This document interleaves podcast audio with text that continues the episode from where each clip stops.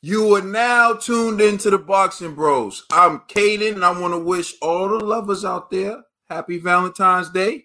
And for the side pieces, happy February 15th.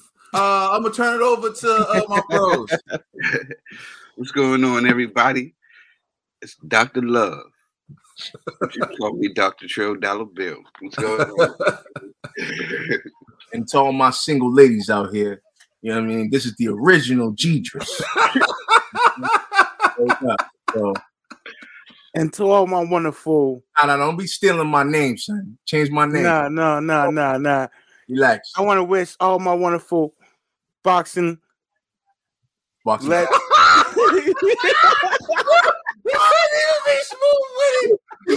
I'm trying- my boxing ladies.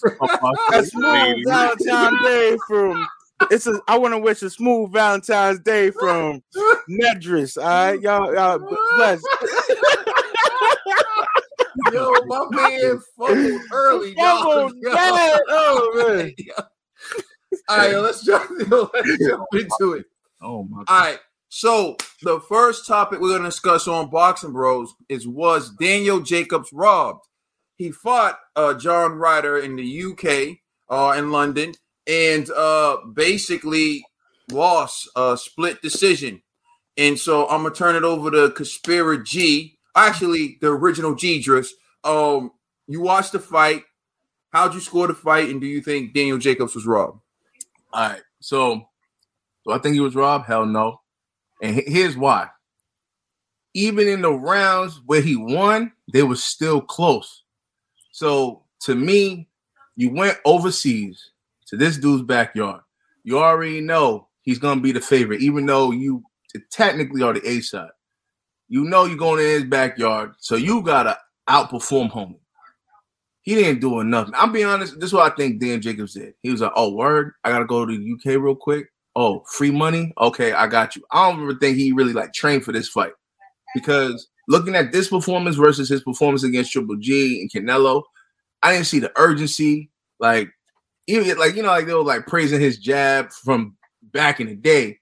This time it was just like, ah, he's just throwing it out. It seemed like he wasn't really like focused on the win, you know. And so, like, what was what round was it? Yeah, I'm trying to remember. I think it was like the second round.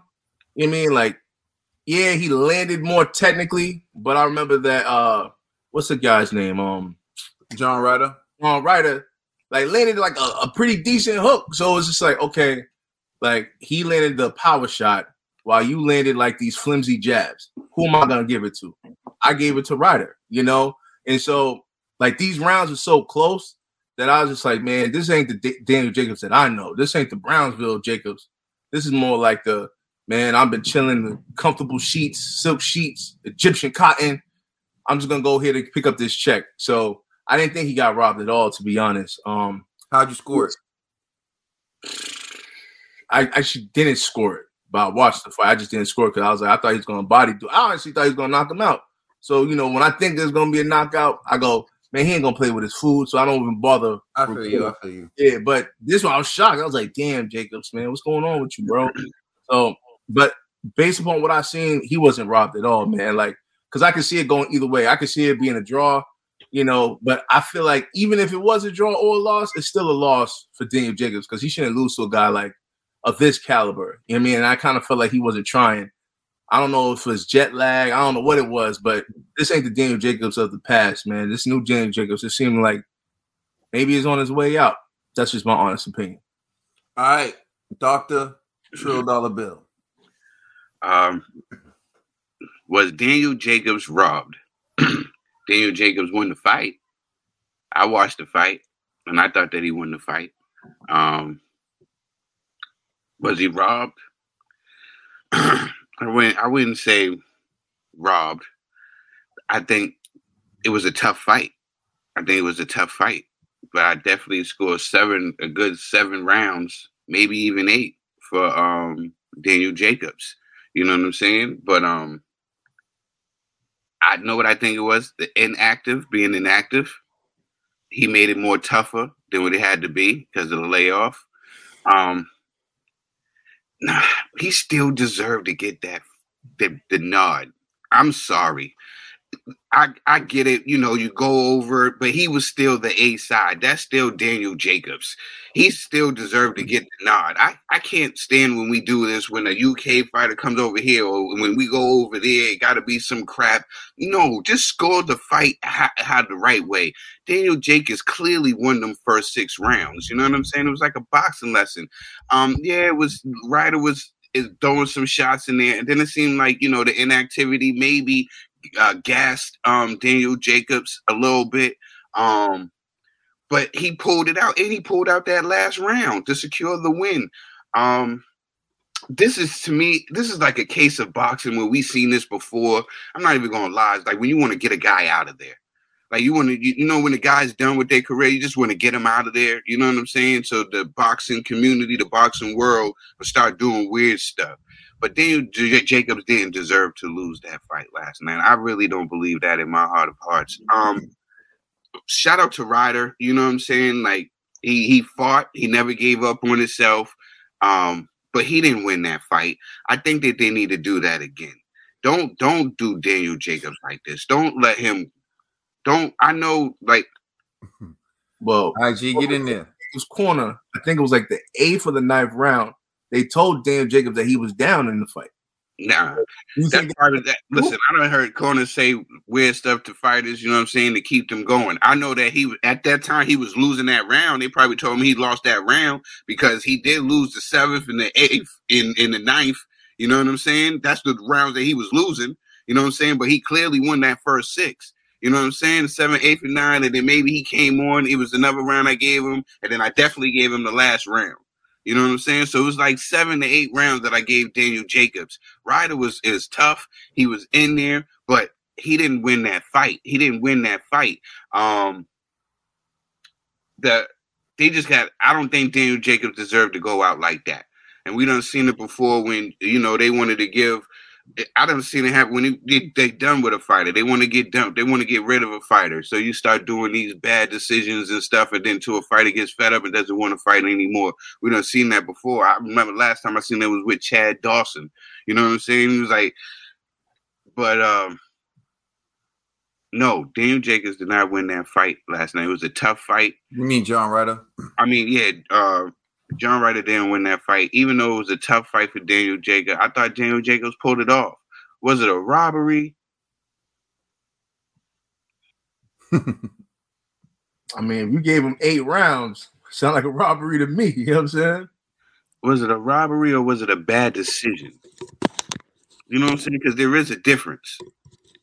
And like and like G, like how you put it, you know what I'm saying? You seen the fight differently too.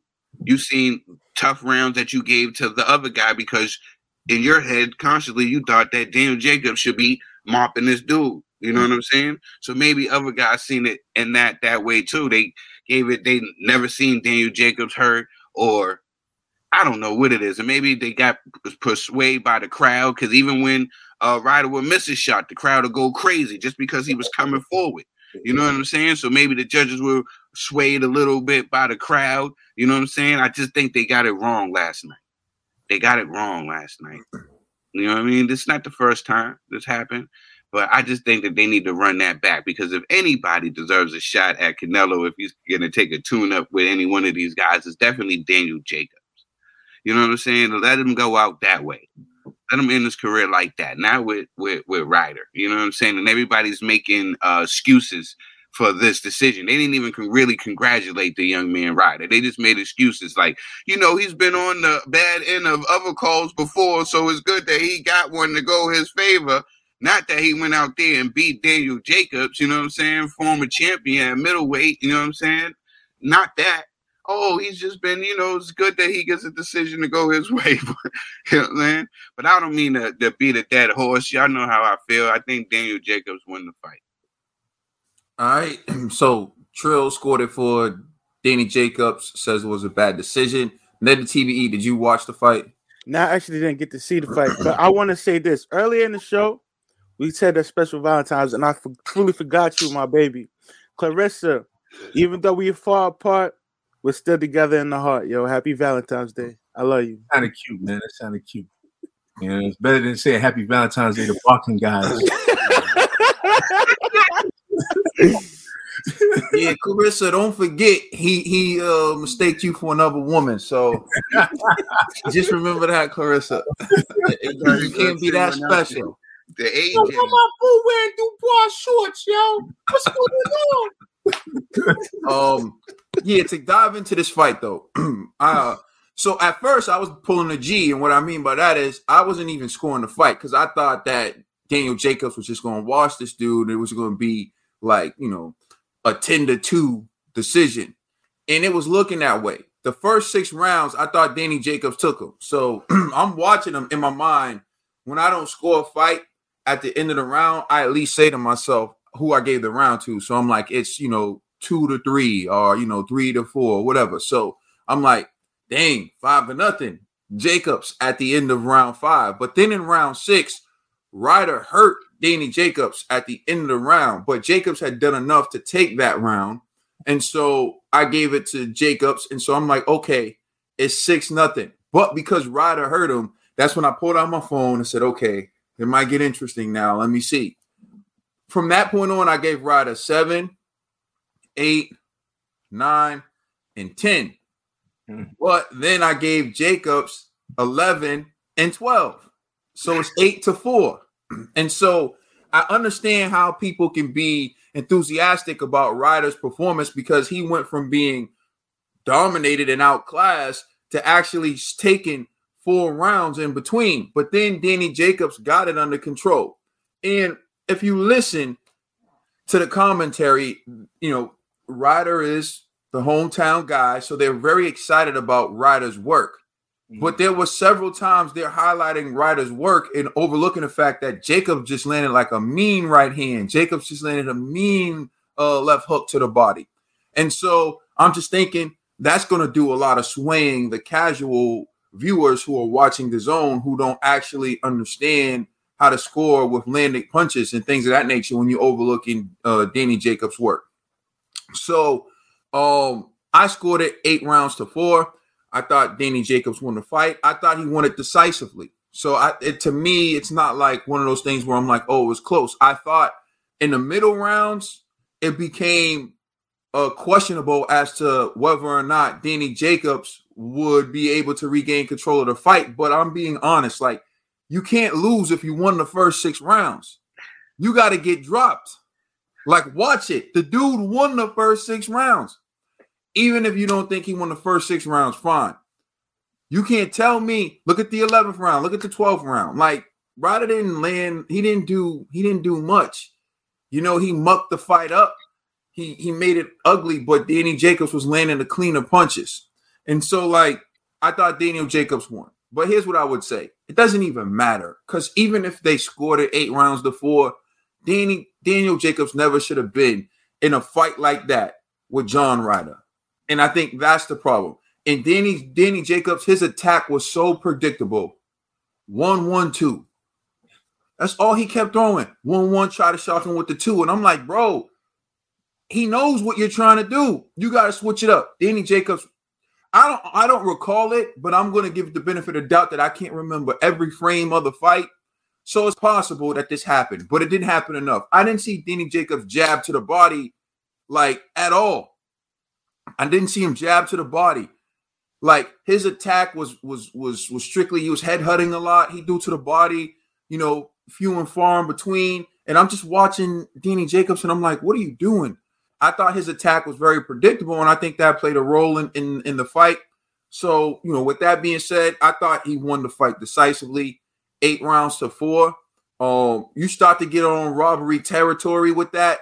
But the only reason why I wouldn't call this fight a robbery is because of what G said. It wasn't like they there there was much activity in this fight. It was more like you know there were lulls in the fight, and then they would pick it up, and so it's more like who did the best work when they decided to fight. It wasn't like a fight in which somebody was really taking rounds like that. It was more like you had to look at it and say, okay, this was a dull round, but out of this dull round, Danny did do the better work. So for that reason, I wouldn't call it a robbery, but I think it was a bad decision. I I, I think Daniel Jacobs won, and I do believe that uh, uh, the fact that he is Danny Jacobs, the fact that he did go to uh, London for this fight, and the fact that he didn't dominate when he was expected to dominate, all worked against him in the scores and the scorecards. The next topic we're going to discuss on Boxing Bros are comments made by Tyson Fury, and he's at it again, berating Anthony Joshua. He called Anthony Joshua a useless bum. Let's take a listen to what Tyson Fury had to say about the former unified heavyweight champion of the world, Anthony Joshua. All right, let's go. Of Anthony Joshua as a fighter. I don't. I think he's a useless old dosser, Anthony Joshua. He got kicked to the gold medal in London. He robbed the Cuban blind in the first fight, so he shouldn't have even got a medal.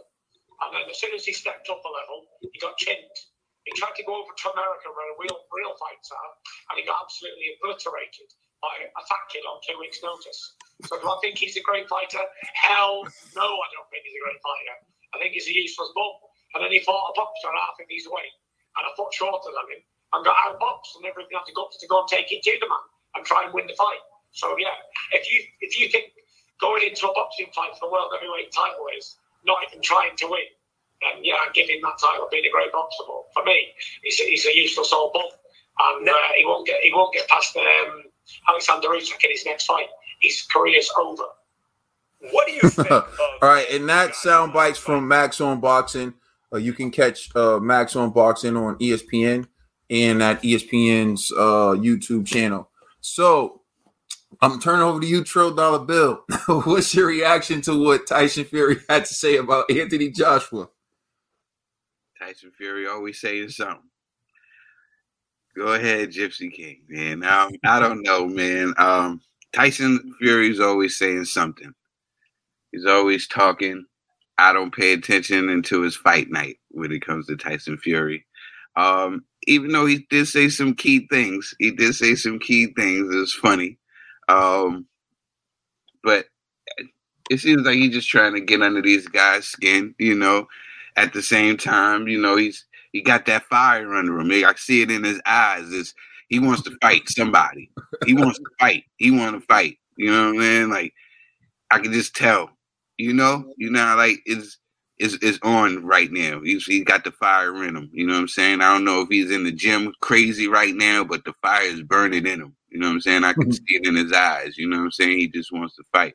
But you know, concentrate on on the, the guy that they're gonna try to put in front of you. Don't overlook. You know what I'm saying? Because it's possibility still got to fight uh uh DW. You know what I'm saying? Not Darkwing Duck. I'm talking about Dillian Whyte. So you know what I'm saying?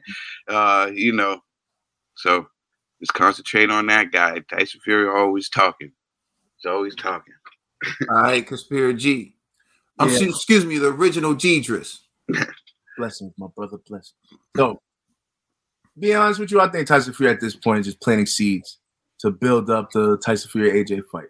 You know, because and although I know he's facing Dillian Whyte right now, but I think this is all marketing, man. Because I'm like, he's now he's going out his way to really hate on AJ so I think he's fishing to get a response from AJ, like a public response, which I think is good because if they do get into a fight, you know, this is creating that build up, that animosity that people want to see. So then when they enter that ring, we're like, oh snap, you know, like, but you know, usually with like UK boxers, they're like polite, and so if it's like a polite fight, it's it's cool in the UK, but over here we need some action. So I think he's providing, you know, people in the states that action to to get us excited if, in fact, Tyson Fury ever fights uh, Anthony Joshua. So I'm not really because at first I used to be like, oh man, this dude hating again, again, again. But now I kind of see the formula. So I'm not even against what Tyson Fury is doing because I think it's still good for the heavyweight division. So I give him a pass. But I'm like, man, AJ got to respond to this though. This dude violated his entire career, you know, from the Olympics on up. So um, it'd be nice to see AJ say something, but I understand if AJ is like, yo, you know what, you're beneath me. I'm focused on Usyk right now. That's respectable too, but sometimes you just gotta, you know, smack your kids. You know what I mean? So, well, well, he ain't he ain't the He's not saying that he that he smacks his kids. Everybody, I'm just saying. the views, I don't even. I can't even want to do it oh, because I know oh. G's not saying he does that. Yeah, yeah I, I, don't beat my kid. Well, well, you know what I mean? Yeah, the views and opinions. I'm talking about like Ned. You know what I mean? my my kids I'm talking about is net over here. You know what I'm saying? The abuse, the abuse I suffered when I was a child. but now, oh I, think, I think this is just all fun and games to to to build the sport. So Tyson Fury, man, at first I was hating on you for that, but now I get it. So just keep doing your thing. He's on that he's on that WWE wave right now, man. Like you got to build up these fights. All right, TBE.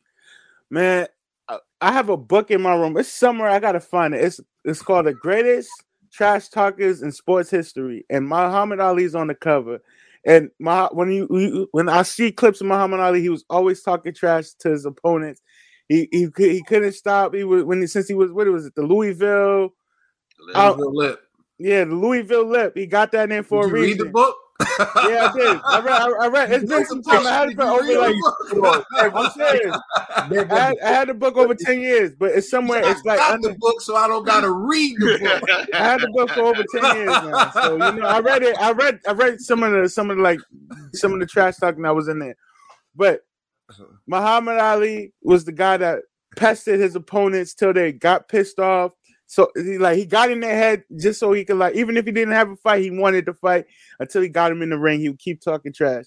And I see Fury's taking a note out of that man's um um category um as uh resume and Taking a page. dude taking a page out of his book. Thank you. somebody gonna help this man out. He's taking a note out of his note. Yeah, go on, help me out, John. Help me out. I'm rocking with you. I'm with you. yeah, yeah. So he took the, he took And this is what- out of the catalog. You know what I'm saying? taking a bite of the sample. You feel me? You know, taking a taking a sip out of his water. So you know, I ain't liking that sound. I'll go to war. Y'all with me? Uh, um, but yeah, now I just see Fury using those type of tactics to get into his opponent's head, even if he's not fighting him. Yeah, he, Fury's just try planting them seeds, like um my co-host said. And yeah, I, I, I, I right now it's entertainment. I enjoy it. Look, I told you this before with Deontay Wilder. Tyson Fury's a jokester, but every now and then he slips in some truth and how he feels about you, and I can tell when he's doing it. You know, I'm not saying I'm like the Tyson Fury whisperer, but his tone changes. The way he's reacting changes, like his body language changes. Like Trill was saying, you could see it in his eyes. He told you how he really felt about Anthony Joshua in that moment. Like when he was talking about Deontay Wilder and he said like he fought a bunch of bums and if he can't beat him, then he's not worth a damn because Deontay Wilder has the skill of a six round bill filler.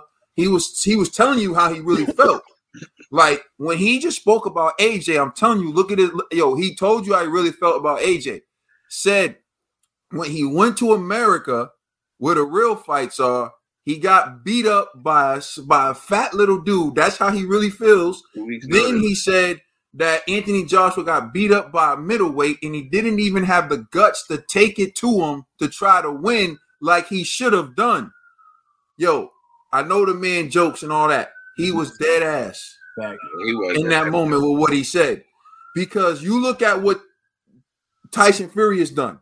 When Wilder dropped Tyson Fury in the 12th round of their first fight, he got up and took it to Wilder. The second fight, from the moment the bell rung, he took it to Wilder.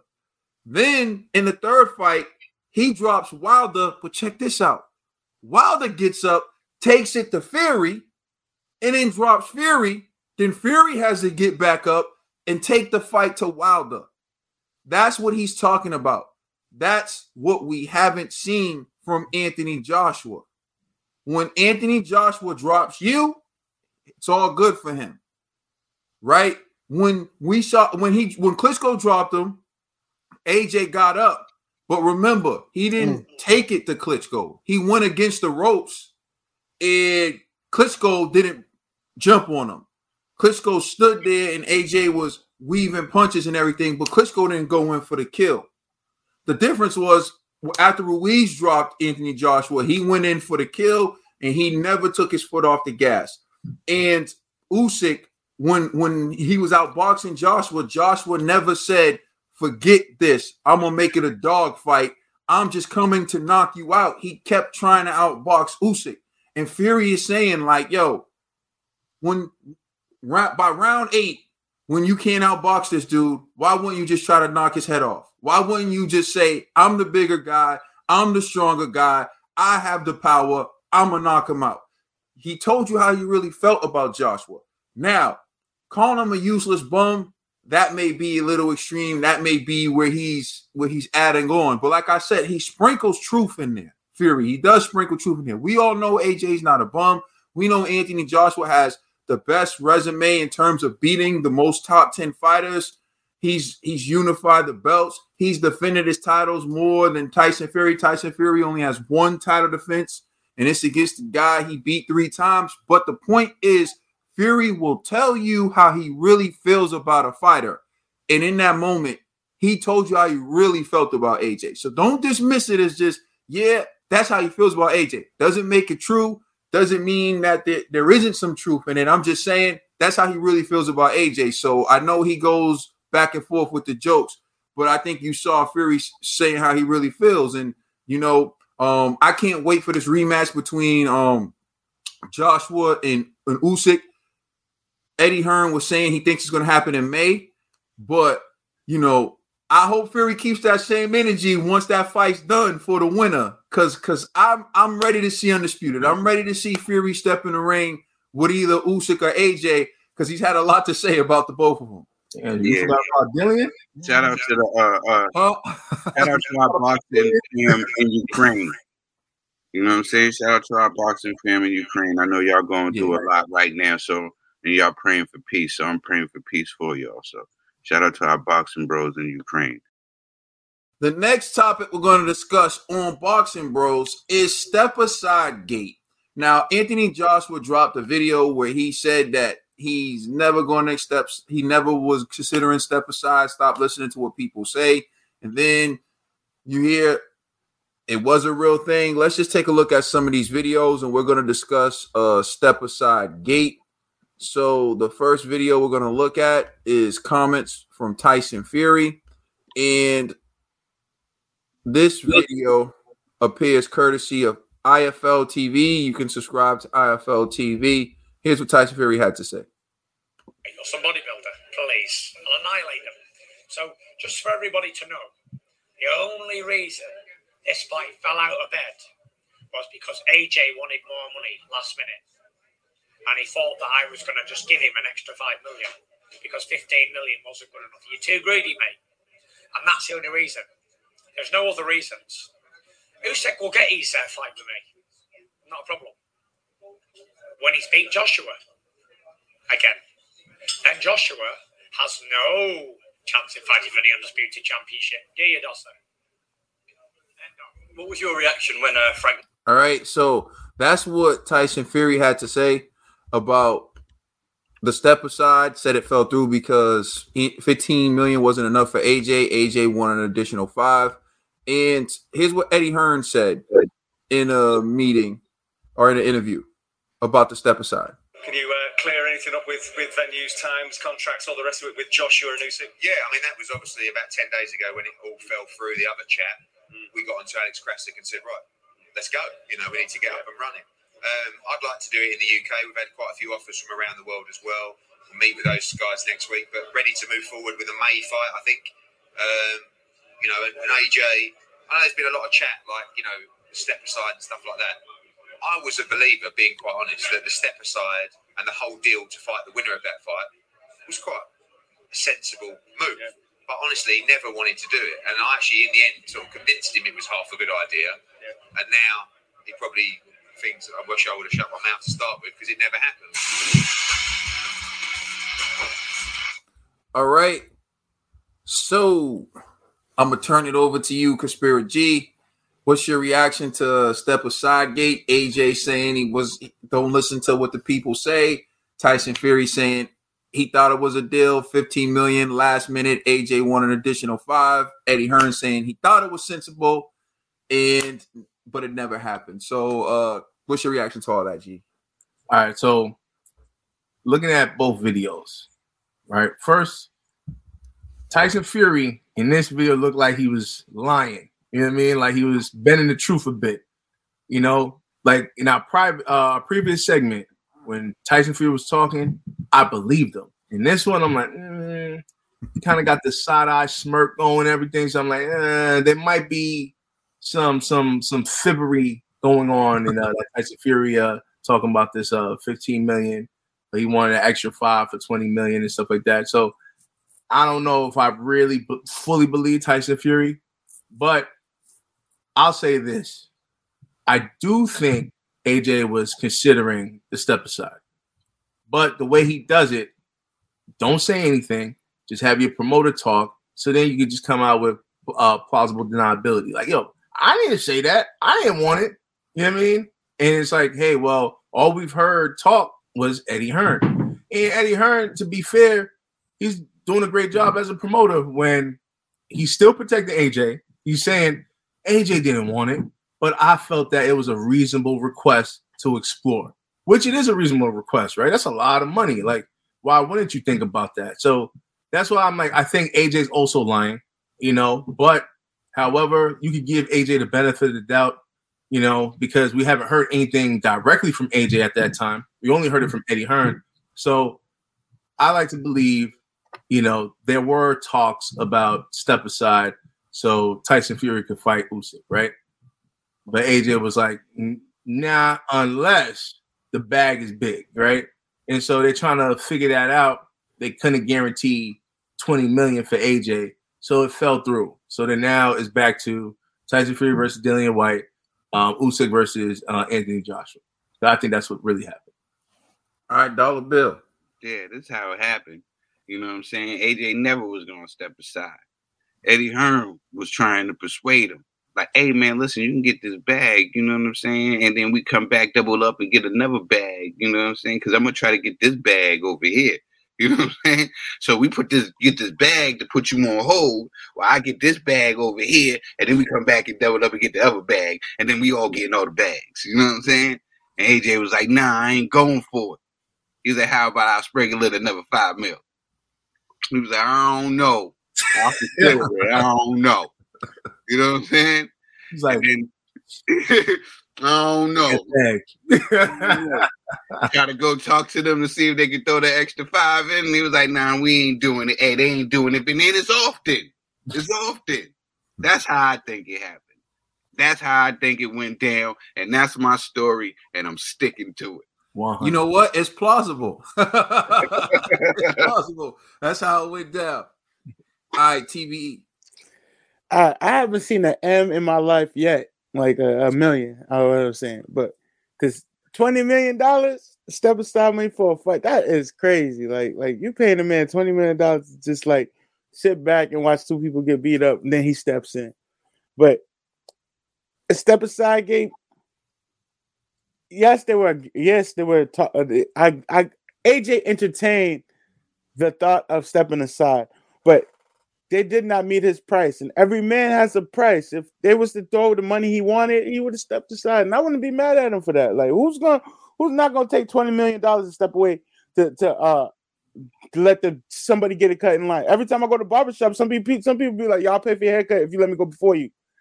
Okay, you know. So if you're gonna you're gonna pay me this much, 20 is the price, and 20 M's is what my man wanted, and $20 is some haircuts out here. And hey, AJ, I ain't oh, mad at you at all. Yeah, that's fine. If someone wants to pay for your haircut, you let them go. Yeah. But what if you're in a rush and you can afford your own haircut? You still let them go? Nah. You know, so is it, there, it depends there, on the time. It, uh, hold up, hold up. So you said no, you wouldn't.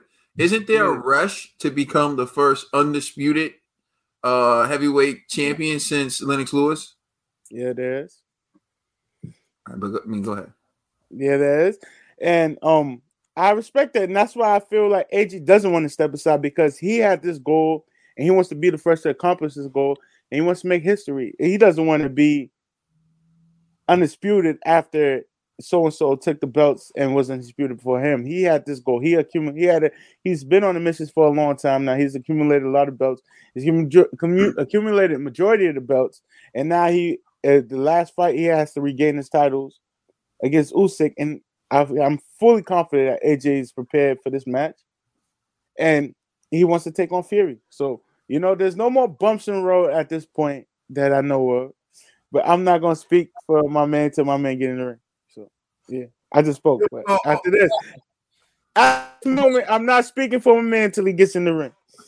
Yo, but, but Ned, don't you think that if in fact AJ wasn't going to entertain Step Aside, I'm not speaking for my man until he gets in the ring. I'm just I'm just posing a question that because you're making it seem like nah he wasn't trying to have no step asides at all. But if that's the case, then why was his step aside talk for so long? He could have easily have dead it a long Yeah, time. there- you know, I, parties like like hey, this is here's a number, and then the number keeps going up, and the number Once he keeps going up. number, and then then that means you're entertaining step aside.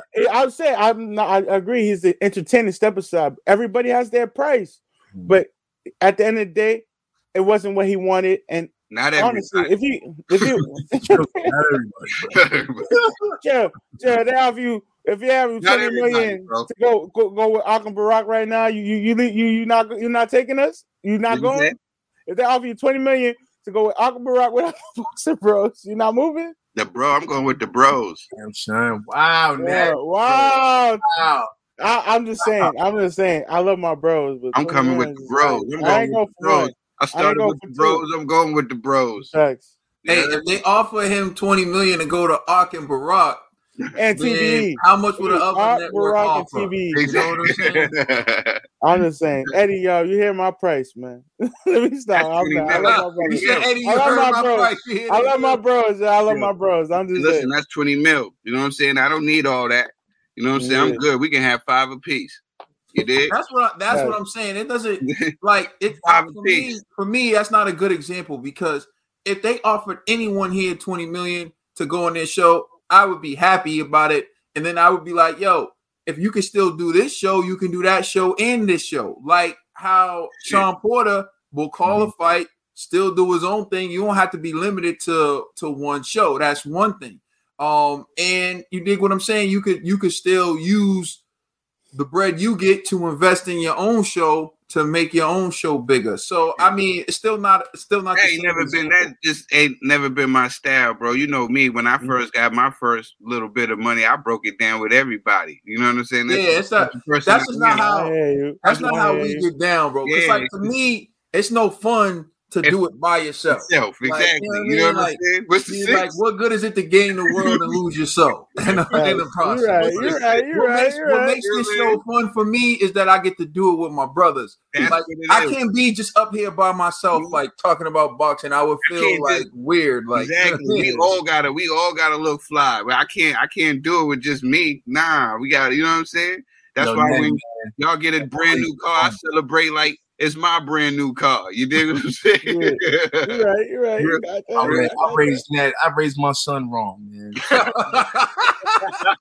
You hit- you anyway, hit- anyways, Eddie Hearn, Ned's price is 20 million. Go ahead, Ned. but yeah, gee, even if he was entertaining step aside, I feel like deep down inside he was never gonna take it because he had he's been. I feel I've said this plenty of times on the show before. AJ set a goal. He wanted this goal. He wanted to achieve this goal. He wanted to be the first one to do it. Nobody in the heavyweight division wanted to do this goal until AJ got on this undisputed chain. And now everybody acting like that. They they they're the first to um um to cr- create this idea. And I I respect AJ on his decision. You ain't had to step aside. You could entertain. You could flirt a bit even when you got the ring on. You know it is what it is. But you know, still, all my people who are married, stay faithful and stay honest. Well, you said you saying faithful to AJ. what in the world? He's like, yo, I gotta stay faithful to his back. You know what I'm saying? Hey man, Uh, that's like you know when you're when you're giving like a speech and the crowd's not into it, so you gotta say something that you just know, like the Yankees suck. Ah! Oh, good. um, you know what's funny to me? Like somebody having to feel bad about considering 15 20 million dollars. like, how dare you consider uh, that money? Here's the deal, right? I feel like if anybody has earned the right to take step aside money, it would be Anthony Joshua. And the reason is because he's had the most difficult fights.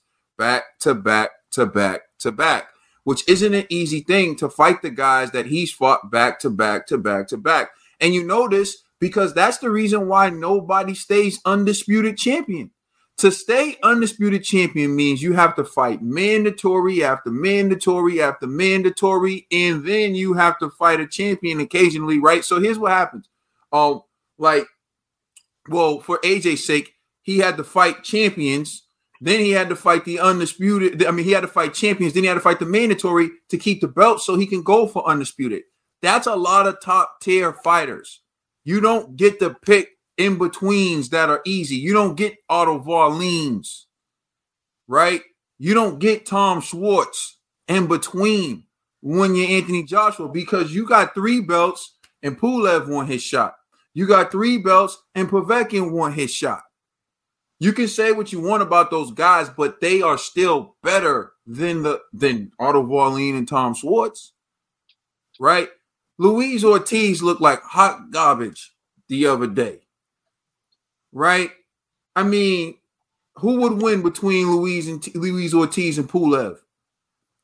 I honestly don't know, but I'd pick Povetkin to beat uh, Luis Ortiz, especially the Povetkin that beat Dillian Whyte. You understand? He fought Dillian Whyte. He fought Joseph Parker. He fought all these guys back to back to back to back. That takes its toll on you.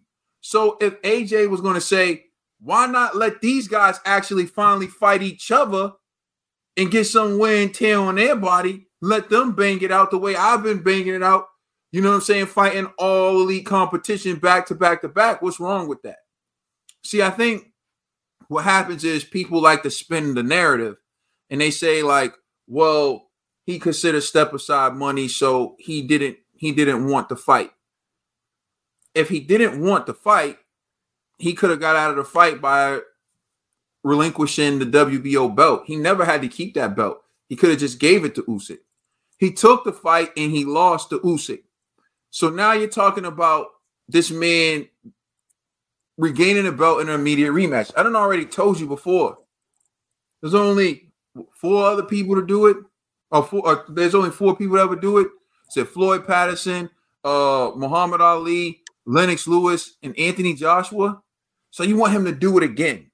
You know how hard it is to regain the title in an immediate rematch? Deontay Wilder tried.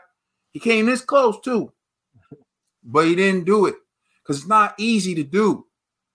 So if only four people in history have ever done it, and and uh, Anthony Joshua's already one who's already done it, you want him to do it twice. You want him to pull a rabbit out of a hat twice. It's a difficult thing to do. So if he's going to consider step aside money and step aside, I can't fault him for that. Listen to what I said. I can't fault him for that. Now, can I have my opinion about it? Yeah. And my opinion would be, you know, he he he didn't want to go back in there with Usyk immediately. That would be my opinion. If he took step aside money, yes, that would be my opinion. But is that wrong? Because he steps aside for one fight, then he gets the winner of Fury Usyk. So he's not running away. He's simply delaying. He's not saying I'm not going to fight Usyk because U- uh, Usyk beats Fury. He got to fight Usyk again. He's simply saying, and, and you can spin it however you want, right? But $15 million is $15 million. So I'll close with this. I honestly believe that Anthony Joshua wants to fight Usyk again in a rematch. And I believe that because he's looking for trainers. He's out there. He's he's been he's been saying like, "Yo, I want a rematch. I'm changing things. His mindset's different." I'm going to tell you who I think doesn't want the immediate rematch, and it's Eddie Hearn. Eddie Hearn admitted it to you. Said I convinced him it's a sensible deal. I've been trying to convince him. I think Eddie Hearn is afraid that Anthony Joshua was going to lose again. So he's thinking I can get 10% or whatever his cut is of a step mm. aside, and I can get money from this before before I cash out on AJ when Usyk when Usyk beats him. I think that's his mindset now. Because I think back in the days, he used to think Anthony Joshua was unbeatable. I think he used to think Anthony Joshua was going to just walk through everyone. But I think now he's starting to have doubts. So I think now Eddie's like, yo, let's get the bag. Let's get the bag. Let's get the bag. Where before Eddie was on it with AJ too. AJ will walk. AJ will march everyone. AJ will mop everyone. Now he's sitting there like, I think it's a sensible deal. I don't think Eddie Hearn before the Anthony the Andy Ruiz fight would ever say that he thinks Anthony Joshua would take a step aside money is a sensible deal. He would have said, I got my guy and I put my guy up against anybody. I don't hear that. So I think that's the person who's nervous. I think Eddie Hearn's palms are sweaty. He don't want to be sitting there ringside for that rematch with Usyk Joshua because he might have a heart attack Yo, if that- Joshua loses again. So I think I would. you know what I'm saying? so Shame on you, Eddie. That's all I would say. Oh, Shame yeah. on you, Eddie. So I really do think AJ, I think the fighter and AJ is saying, yo, I got pride, F the money. So when he asked for additional five, I think AJ probably threw out a number he didn't think he was going to get. Say, yeah, 15 million. I'll think about it. Eddie Hearn came back, said, we got 15 million. He said, oh, you got 15? Well, now I want 20. Like, you know what I mean? It's just like, like, like, like, bro, you know, at some point, you got to stand up and have some pride. 20 million sound good to us, but trust me, AJ is good. Tw- what 20 million is to us is not to AJ. So some things you just some things are worth you like what would you pay 20 million dollars for? Right? AJ would give up 20 million dollars so he can fight Usyk again. And I believe that. Hey, AJ's trying to teach y'all a lesson. All money ain't good money. The next topic we're going to discuss on Boxing Bros is if you could only watch one of these fights, and thank God for DVR because we can watch both. But if you could only watch one of these fights on April 30th, which would you choose? Katie Taylor versus Amanda Serrano or Shakur Stevenson versus Oscar Valdez? I'm to turn it over to you, Spirit G. If you only watch one, which one would it be and why? Well, I'm gonna go with the Katie fight, and the reason why this is gonna be history. It's like a historical matchup, undisputed. So I think the the the stakes are higher for this fight than Stevenson. Even though, you know, I like my man Stevenson and all, but you know, it's just a regular fight on his end. On their end, I think this is like historic. So I think because you know, um, this is the first time we're gonna see this in women's boxing and these are two star um female boxers. I think it warrants that that uh that viewership. All right, Trill Dollar Bill. This is dumb. Why would they ever put these two fights on the same day, right? You know, boxing about women's boxing, bro. Yeah, I know. Allegedly, allegedly. Yeah, no, no, no. I heard his comments before. You know, then uh, Jake Paul has every time he goes out, he makes sure that he lets everybody know of Bob's comments that he made before in the past, as far as women are concerned. Y'all know who I'm rocking with. I'm rocking with Katie Taylor and Amanda Serrano's. That's the fight I want to see. It's a historical fight and it's undisputed. One thing I do disagree with with G is that other fight is a great fight with Oscar Valdez and Shakur Stevens. This is a unified fight. Mhm. You can No, I never said it wasn't great. I'm comparison to the other, this one holds more. um, it's historic for women's boxing because you know, like G said before, it's for undisputed and it's the highest paid. Both women to be the first highest paid fight for women um, boxing, which is dope. And this is for history, and it's, it's headlining. And I think that that's amazing. But I do not want to overlook. I think that this is going to be a tough fight for Shakur Stevenson. I don't think this is going to be a, a walk a walk through. I think Oscar Valdez is a good opponent. And if uh, Stevenson can pull this off, whew, then Stevenson deserves all the praise because Oscar Valdez is coming through with some heavy hands. And this is to be the first time we get to really see if Shakur Stevenson can take a punch from a real puncher. So I think that that is a good fight, and it is to unify uh, the WBC belt and what's the other belt? I believe is the WBO or WBA. one of those belts. No, I'm not sure. Mhm. Top of my head. Uh, so um, you know, so they're gonna unify that belt. So I just wish it was a, a different day, but y'all know who I'm rocking with, Taylor and Serrano. TBE. Yo, man, I I'm gonna say this: the Taylor Serrano fight is gonna be across the pond, and Stevenson Valdez is gonna be here in the, here in the USA. Not true. Not true. Wait, where, where's the Serrano fight? Madison Square Garden. Nah, He might Square be. Garden. Well, it's gonna be on the He East said, he said it's gonna be across Hogan's Pond. It's gonna be, yeah, yeah. You, you get me? Yeah. That's it. All right, no, y- y'all took y'all, y'all took my words out of context. Now, when I say across the pond, it's like, like you know, you know, Houghton's Pond, Jamaica Pond, Kings Pond, New York. You know, they got ponds in New York. I'm, you know, I'm with you, man. I'm with you, man. But you know, Steven and Valdez, Stevenson and Valdez probably probably fighting on the West Coast. And you know, it's like you can watch him at eight, and then we watch them at one. So we can get both fights. So you don't have to fight between the two. But for me, That's not what we're asking you, bro. I We're know. Asking you if I- you could only watch one. We we I said that. Obviously, we can watch both with DVR and everything. The point is, if you had to pick one to watch, which Alright. one would you pick? all right. So Clarissa, hold, hold on, Clarissa- hold on, hold Caden. Let me defend my son. I did the same thing, and y'all were like, "Yo, G, leave him alone. Leave him alone." Thank you. Hey, But listen, Hey, listen, y'all may not believe me, but Clarissa Yo, called G, me nice from. to see you stand up for your son. for once.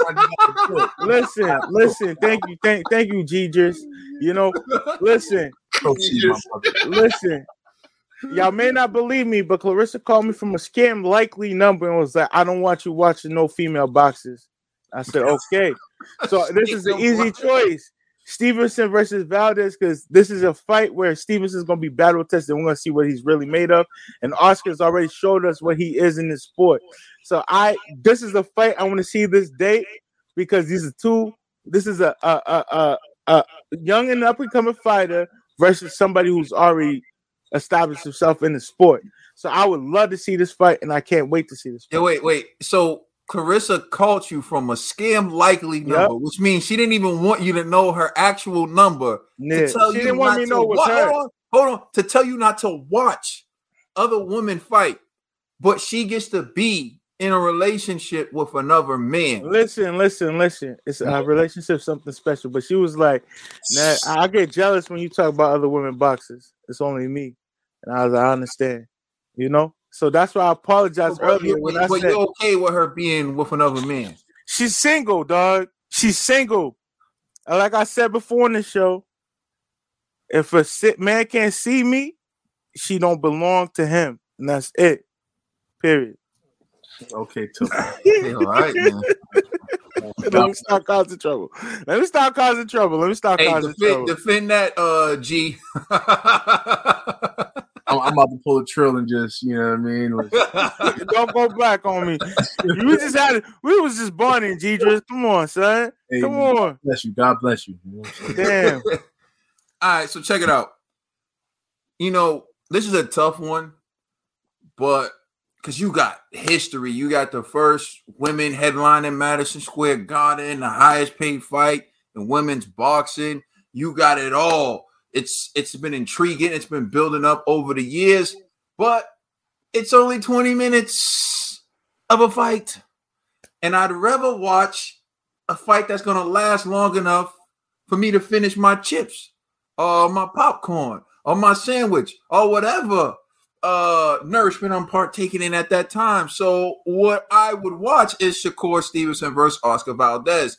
One, that's going to be a very high quality boxing match because Shakur Stevenson Stevens uh, Stevenson is one of the best technical boxers in the game right now. They keep showing his stats how nobody can touch him. As Trill alluded to, I think Valdez is going to touch him, and I want to see how he's going to react to that. And I'm think you're looking at Valdez and you're looking at Shakur Stevenson, and you're looking at one of these guys can become potentially a pay-per-view star in the future. So this is a very big fight in terms of who's going to take a step forward, a huge step forward in becoming a star in the future. And I think Bob Arum was willing to make this fight because he needs a star and he needs one fast. So he's putting these two in to make them bigger. He's going to put them in another fight to make them bigger because he needs to replace some fighters who have left his roster. So Bob is now already in star maker mode. So the winner of this fight is going to take a huge step forward towards becoming a star in boxing.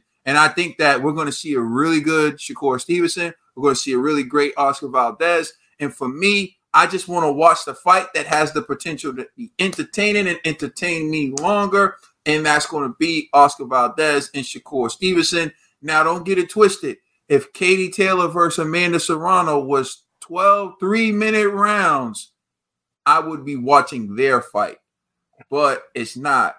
And I'm going to invest my time elsewhere. So.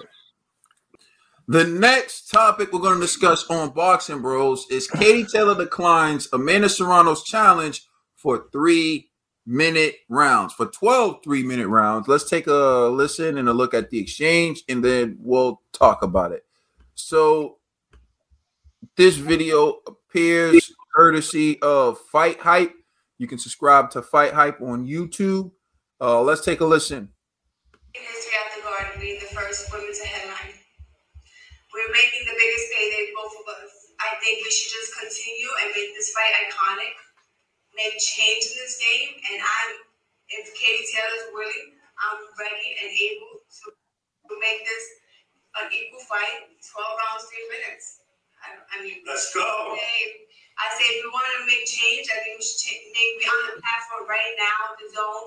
We making headlines, we we be talking, we we getting interest, and this is all about equality, and we should make the change right now. So, Katie, are you up for it? Twelve three rounds. 12 three rounds, let's go like the men. I don't really feel like that. That will make a huge difference to the event is already iconic the way they lose. Um, the fact that the pre-sales are uh, the best, uh, the second best in, in history, um, says it all. Really, this fight's even more important than we realise. Um, and the box, you know, the, this proves of boxing that, that this that the percentages have changed already. Boxing is boxing regardless, and the fight is uh, already iconic the way it is. And I understand that it is very is, but if you want to make a change for the future and get people to notice us and get these promoters to not talk badly about women, I think we need to take a stand. I think we're, we're making a stand the we're actually here in the first place. The best, uh, the best fight the best. Um, this fight is gonna um, be determined by it, the, the winner of this fight is gonna be the, the best female fighter in the world. So we are we are, are already already making a stand and taking taking this fight. So that's what Katie Taylor had to say. Uh, this is Amanda Serrano's reaction to it. Um. Amanda, you offered um Katie uh 12 minute, three minute, 12 round, three minutes. Um, why is that? Uh, is that because you, you feel you have better cardio? Do you think you're leveling the playing field? What was the reason? You know what? No, you know, it's a risk for both of us. So I'm not saying because it's just for me. But, you know, we've been talking about this whole week leading up to this whole fight for equality and to make history for, for women and to make a change for women in, in the sport of boxing. So I think why not this fight? We have the platform. We have two great champions. And we're making history and doing the first of everything. So why not do the 12 three minute rounds? I mean, I thought it would have been a great idea to put our foot forward in the sport. But uh, you remember, if it happens after today, that means they stole my idea. Is this something that you would have discussed privately during negotiations? How come on the on the on the press conference was that to sort of put pressure to accepting it? I mean, you know, it, I just, I just, I've been thinking about it the last couple of days. I'm like, the reception that we got for the, the pre-sale, how this this fight is just coming all along. I think I was like, this is our chance. This is our chance to make a statement. So why not now? And then it just popped in my head. Absolutely. Um, how, how how how much information or insights have you got from your All right, so you heard the challenge from Amanda Serrano to Katie Taylor for 12 three minute rounds. You heard her explain why she issued the challenge. So I'm gonna turn it over to Trill Dollar Bill. What's your reaction to Katie Taylor declining the 12 three minute rounds and Amanda Serrano's reason for issuing the 12 three minute rounds? Disappointed. Mm-hmm. Disappointed, disappointed, disappointed. I asked for this. And and I thought Katie wanted this. You know, everybody knows I'm big on Katie. I'm I'm huge on Katie. She's my number one, you know, as far as that's what I had as my number one. And I thought that this would favor her. You know, well, she'd be able to go and, and, and be able to do more and work more. I was shocked when she declined. I was sitting there. With, I sent the video to bro. I was my mouth was hmm. open. I was like, oh. you know, I kind of thought it would have been the other way around. Hmm, shame on me. Right? shame on Trill.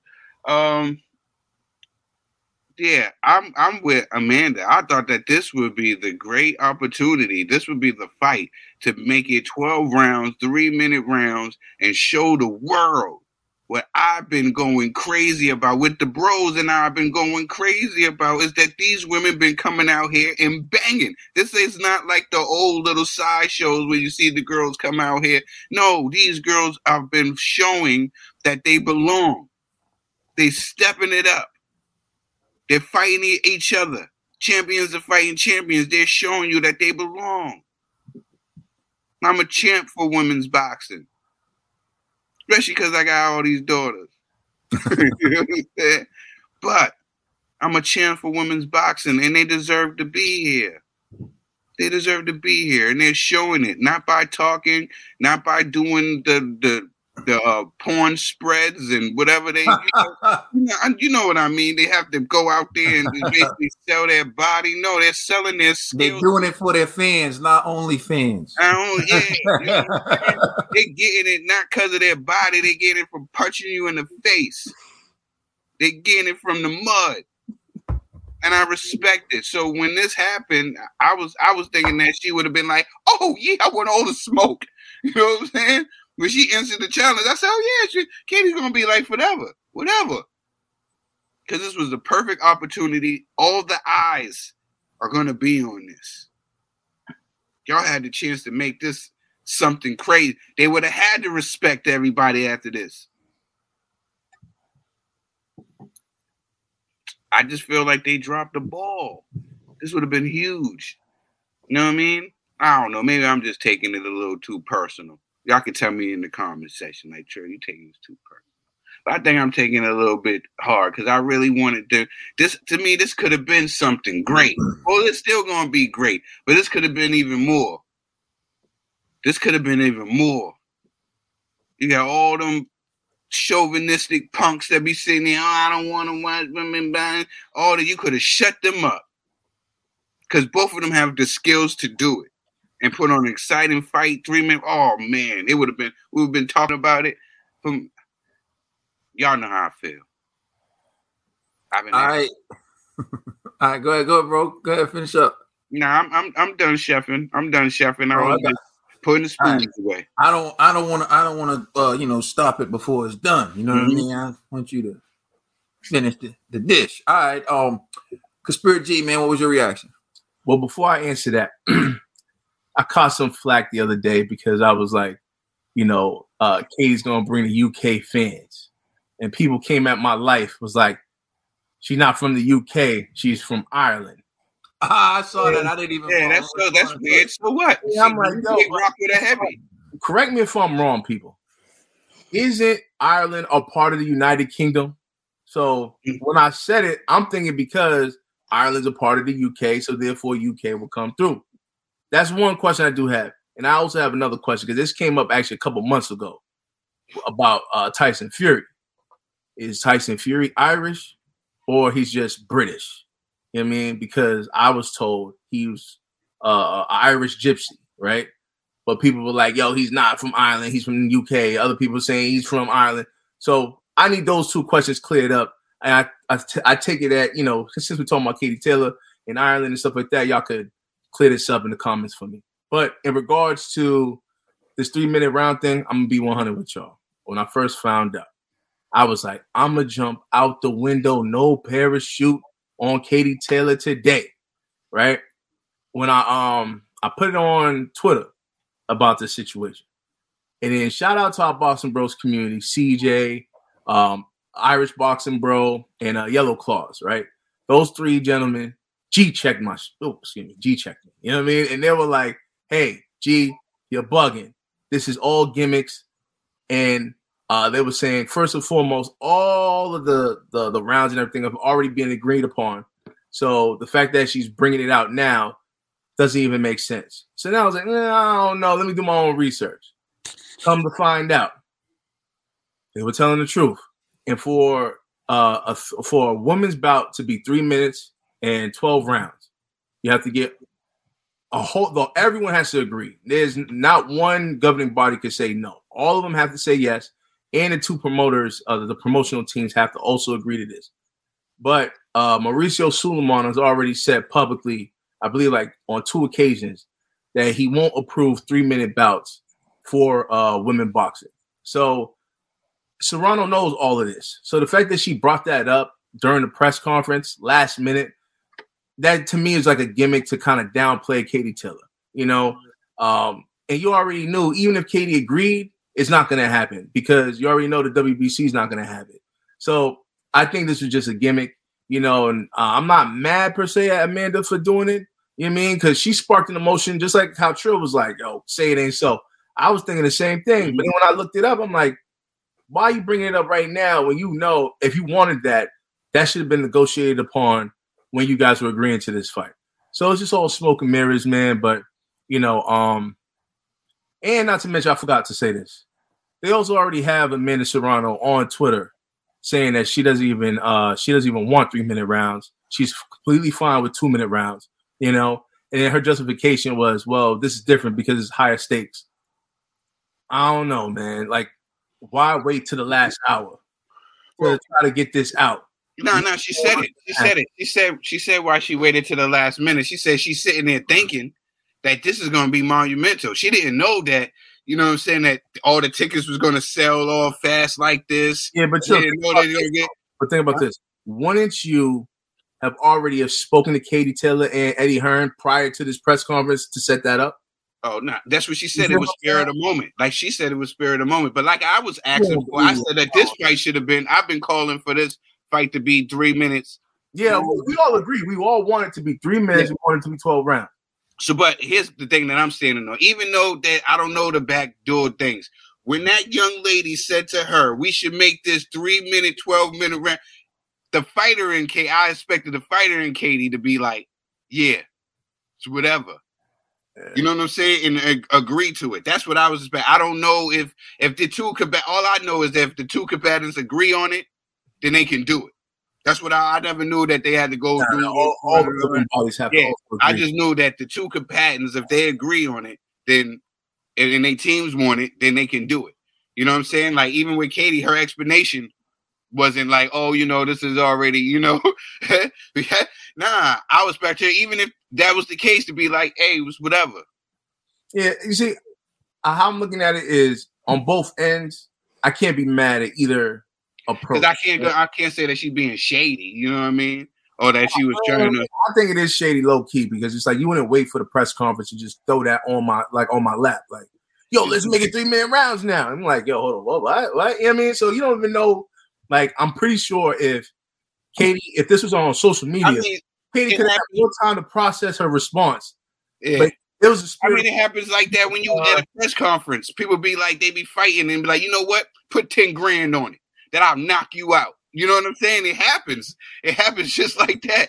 You know what I'm saying? I've seen it plenty of times. You know what I'm saying? Somebody be like, you know what, during the press, you know, let's do this. And then they'll put it in the contract like, all right, cool. If he wins, he gets the 10 grand. Seen that happen with Fernando Vargas before. So maybe that's what she was doing. I just I just expect a different type of energy. Maybe I'm wrong. I'm not, and you're not wrong either, G. I'm just saying, like you know, because I actually agree with you. I wanted, Mhm.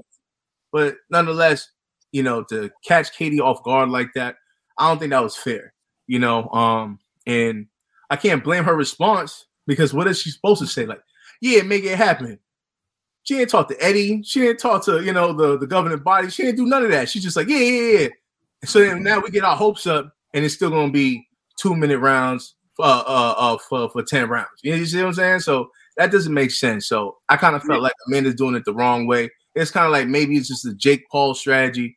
You know, like yeah, I don't know, man. It just it just seemed funny style, and I don't think it was cool, especially after I found out like you know what is required to actually make it a three minute round fight. Uh, I feel like she was just trying to be funny. That was like a promotional tactic. I uh, Ned the TVE. All right. Um. So, like I promised Claressa, I wouldn't look at another female boxer in my life. So, but Katie did turning down the 12 minute rounds, 12 rounds in three minutes is is because she want to pardon um Amanda. She doesn't want to brutalize her. She doesn't want to beat her up. She doesn't want to like, you know, she's she wants to save her life. It's like you think I you think I think Katie Taylor's more than ready for 12 rounds. Because I think she trains the what she trains what regular male fighters do. And I think she she's it's not nothing to her, but for her, for uh Amanda to do that, it's like she's not calling her bluff. Like it's not, oh, let's do it, let's jump in the ring. It's more like, sweetheart, relax. I, I live this life. I am a champion for a reason. And if you want to see me, if you want to call the shots, you gotta beat me. So if you want to be be the shot caller, you gotta you got you gotta beat beat the shot caller. So shot, you know, that is what it is. But I I never seen these two women before in my life, and I'm gonna stick to that. All right. So I want to say this. I want to actually want to start with this point. We were actually at the fight where Katie Taylor beat Cindy Serrano, Amanda Serrano's sister. We were at that fight. We watched that fight. Um, you know, we were in the seats. It's part of the reason why we still went to the fight because Billy Joe Saunders had pulled out of the fight or couldn't fight Demetrius Andrade. So we were like, well, Katie's on the card, so we get to see Katie, and we saw that fight. Um, and in that fight, I was rooting for Katie. Like much of what Trill said, we we root for Katie. We like Katie. We're big on Katie. But I was disappointed in what she said, in the way that she went about this. And I hear everything G said, but I'm going to counter some of what G said. One, Amanda Serrano, I mean, one, uh, Katie Taylor is the A side as Ned just said, she's the shot caller. And you know that.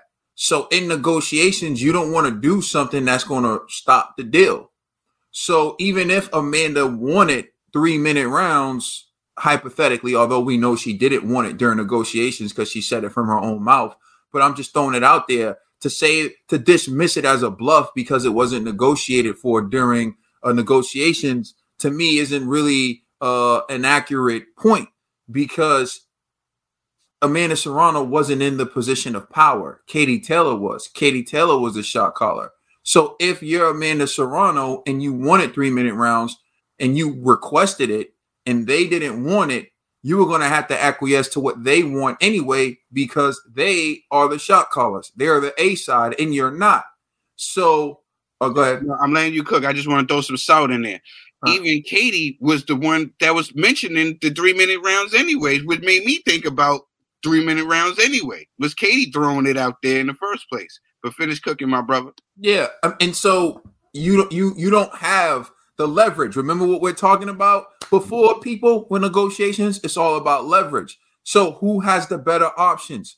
Who can walk away from this deal and still have a great career fighting other people? That person's Katie Taylor. So if you're Amanda Serrano, you don't want to rock the boat like that, right? But also, Trills pointed it out if you think that the person who you're fighting is on the same page as you, are you sneak attacking them when you bring something up?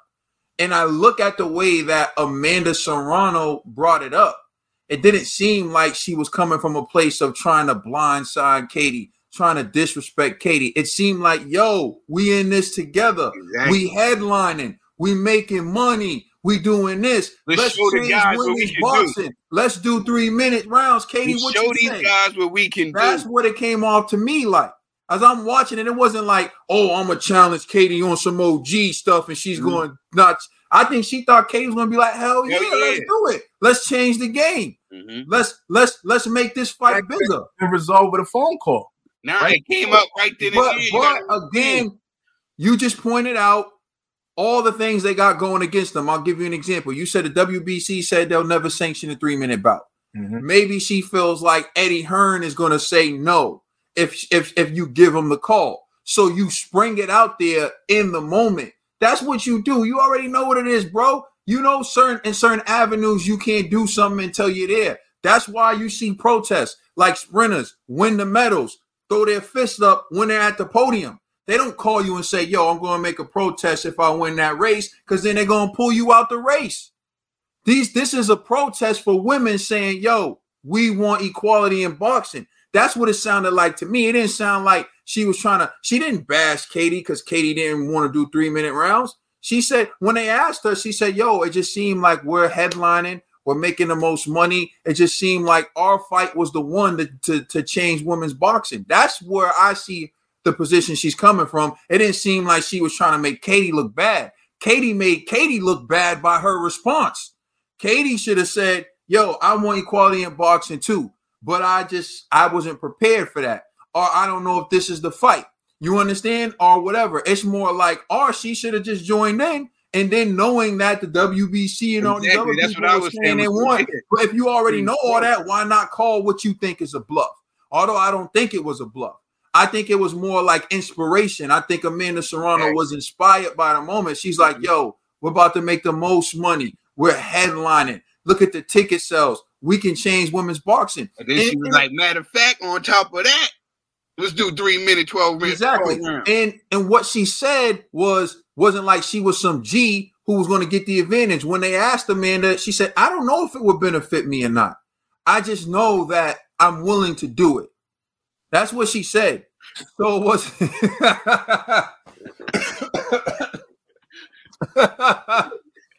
uh but I, I hear you. I really do.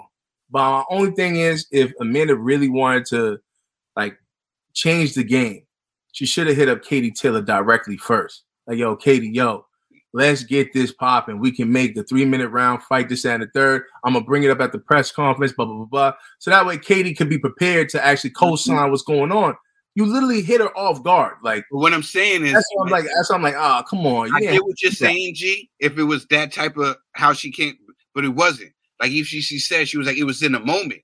Like you ever have something that you you ever been somewhere and you just had to say in the moment. It was in the moment. Like you don't seen this sport before. It happened in the moment. They wasn't talking about oh are we gonna put uh, a ten grand up or whoever lose. We don't seen this in plenty in boxing. When you're there in the moment and you start talking with a guy, you like you know what, I'm gonna knock you out. I'm gonna put ten grand on it. Well, let's put ten grand on it. They didn't have that before. It just happens in the still of the moment. I feel like every she didn't uh, this this fight is became bigger than them and she didn't expect it. Like even when she was saying it she was like ah, she didn't expect this to be so big. They sold out the tickets sold out before you know what i'm saying? The pre-sales? Crazy.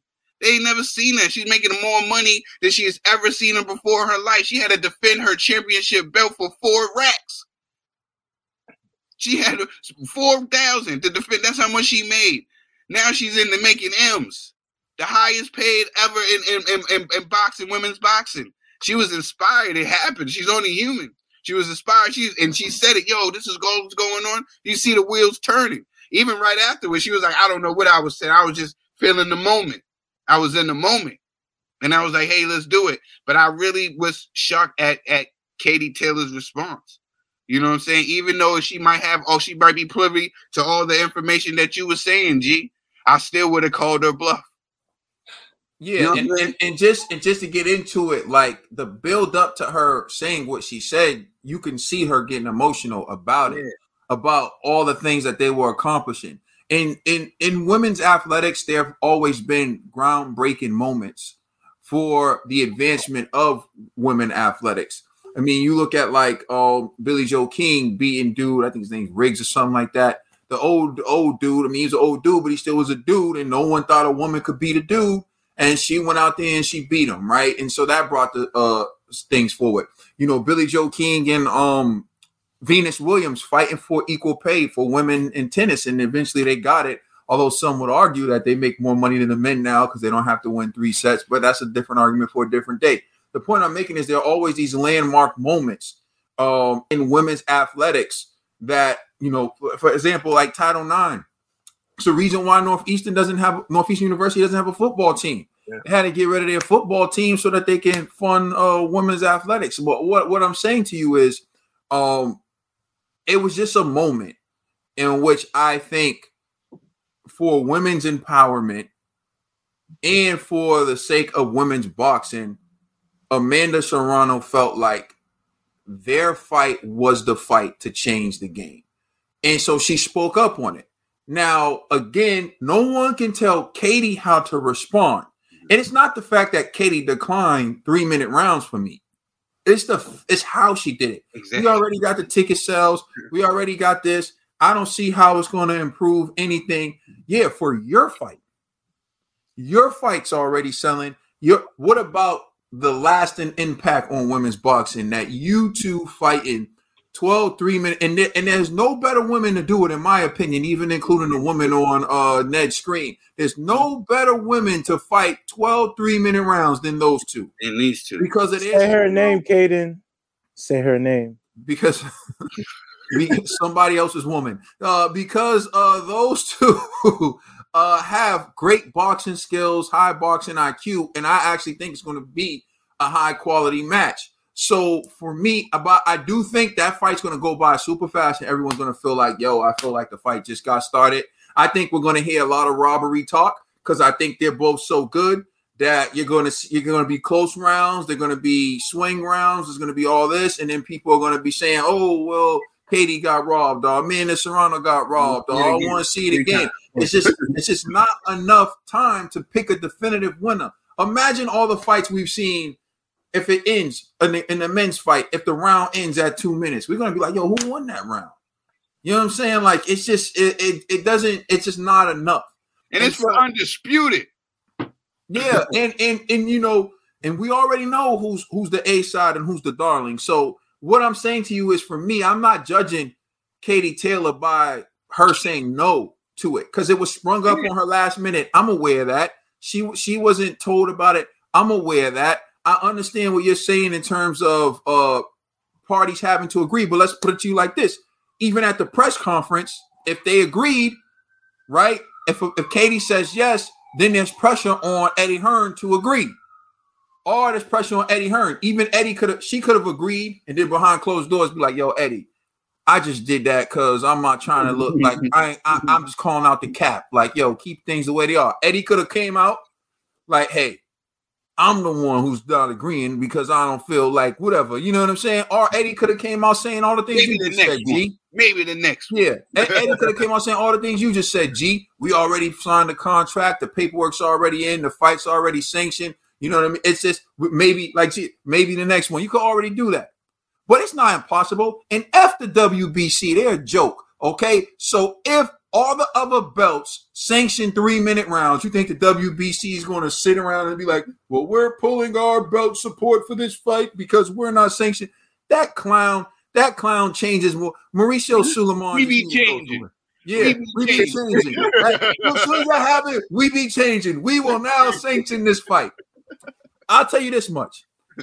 And think about this though. And and Katie should probably reconsider and if and, and call Amanda's bluff. If I'm Katie, I call her bluff like this. I would actually get everyone to agree to three minute rounds. I get Eddie, I get everyone, I even get the WBC on board. And then the next press conference, slap it on her in her face, like, hey, it's all set to go. I spoke with the mm-hmm. IBF, I spoke with the WBO, I spoke with the WBA, and I even convinced the WBC to give us 12 three-minute rounds. We already drafted up the contracts. Your your promoters here, uh, Jake Paul, everyone's here. Sign it before this press conference is over. You got your wish. Three minute rounds. And let's see her sign it. That, that's how you call bluffs. Like that's that's what I would that's what I would have done.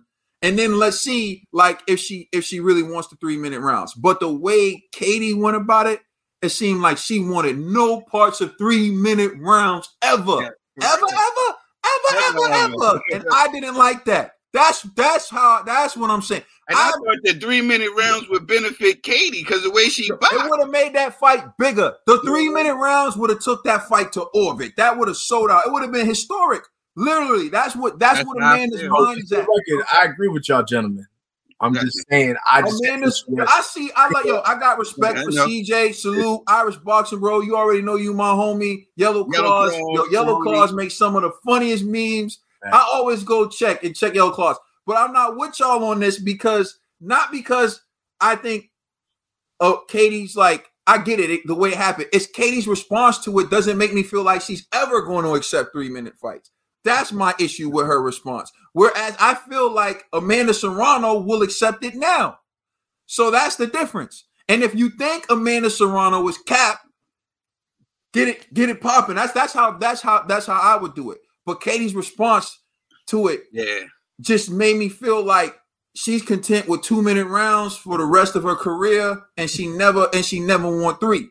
So whether it's cap or not, here I am disappointed because I'm thinking these women really want the three. I'm thinking these women are feeling like, yo, we want equality. And then I see it happen where someone finally puts it in front of me, issues the challenge in front of me, and I see the backpedaling. And it's not about the fact that whether Amanda Serrano was capped, whether she really wanted it, whether she negotiated for it before. It's about the fact that it doesn't seem like Katie ever wants three minute rounds. And I'm wasting my time sitting here saying, let these women fight three. Give them this, give them that. I'm just sitting here like they just want the two. So that's so that's what it's about for me. And Yeah, that's and what that's hard. And that's hard on other girls that really pull for it. Like shout out to uh, Mikaela Mayer because she's really champs for three minute rounds and stuff like that. But when y'all get the opportunity, y'all really gotta y'all gotta grab it. Her and Alycia Baumgardner, maybe. Yes. You know, um, Mhm. or Claressa Shields and um, you know, Savannah Marshall. Although if I'm Claressa, I would I would highly not I if you better do a Katie Claressa. so you just gotta outbox her for two minutes. you know what I mean? But that's that that's this is this is what this is what it is right now. And I think this is the issue. I, I feel like so people are missing some, you know, it's not about whether she was capped or wasn't capped. I don't know if she was capped to me, it didn't come off like she was capped. It she came off like she was inspired. It came off like she wants to make the biggest fight in women's history, it- which it already is. But she said, "How can we make this fight even bigger? Make it a landmark fight. Make it a ground-making fight. Make it a historic fight. Make it a fight that's going to be talked about in women's boxing for years to come. For you know that one that set precedent. It could be that it's not that right now, and it's not that right now because whether bluff or not, Katie Taylor said no. If Katie Taylor says yes, it at least put pressures on the masses. It at least put pressure on Eddie Hearn. It at least puts pressure on um the WBC. If they're both locking steps saying we want three, get us three. You work for me, get me three, Eddie. You work for me, Jake. Get me three. WBC, you don't want to sanction this? Then F your belt. Drop your belt. We still fighting three. That changes the ball game if they're both on the same page. The next topic we're going to discuss on Boxing Bros is Jaron Boots Ennis response to Shawn Porter saying he's overrated. So I'm gonna show you some things. The first thing I'm gonna show you is uh Shawn Porter what he said about Jaron Boots Ennis. Um, and this was before he made the comments about Jaron Boots Ennis being overrated. Here's uh what Shawn Porter had to say about Jaron Boots Ennis.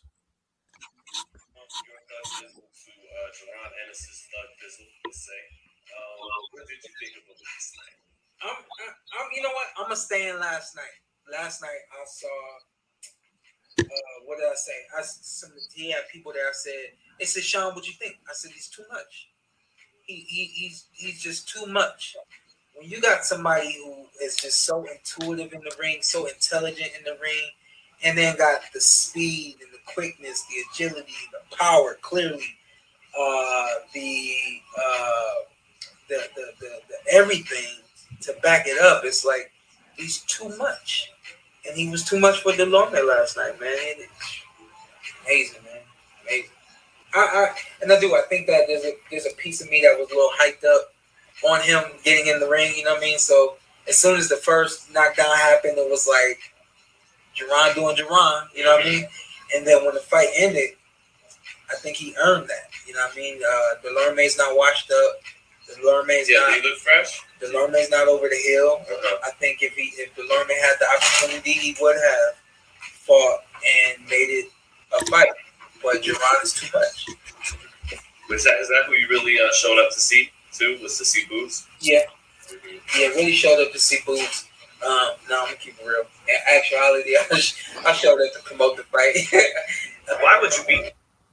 All right, so that's what Shawn Porter had to say after Jerome Boots beat uh Dulorme. But recently, here's what Shawn Porter had to say about Jerome Boots Ennis on his uh the Porter Way um podcast. And you can subscribe to the Porter Way. The Porter Way is on YouTube.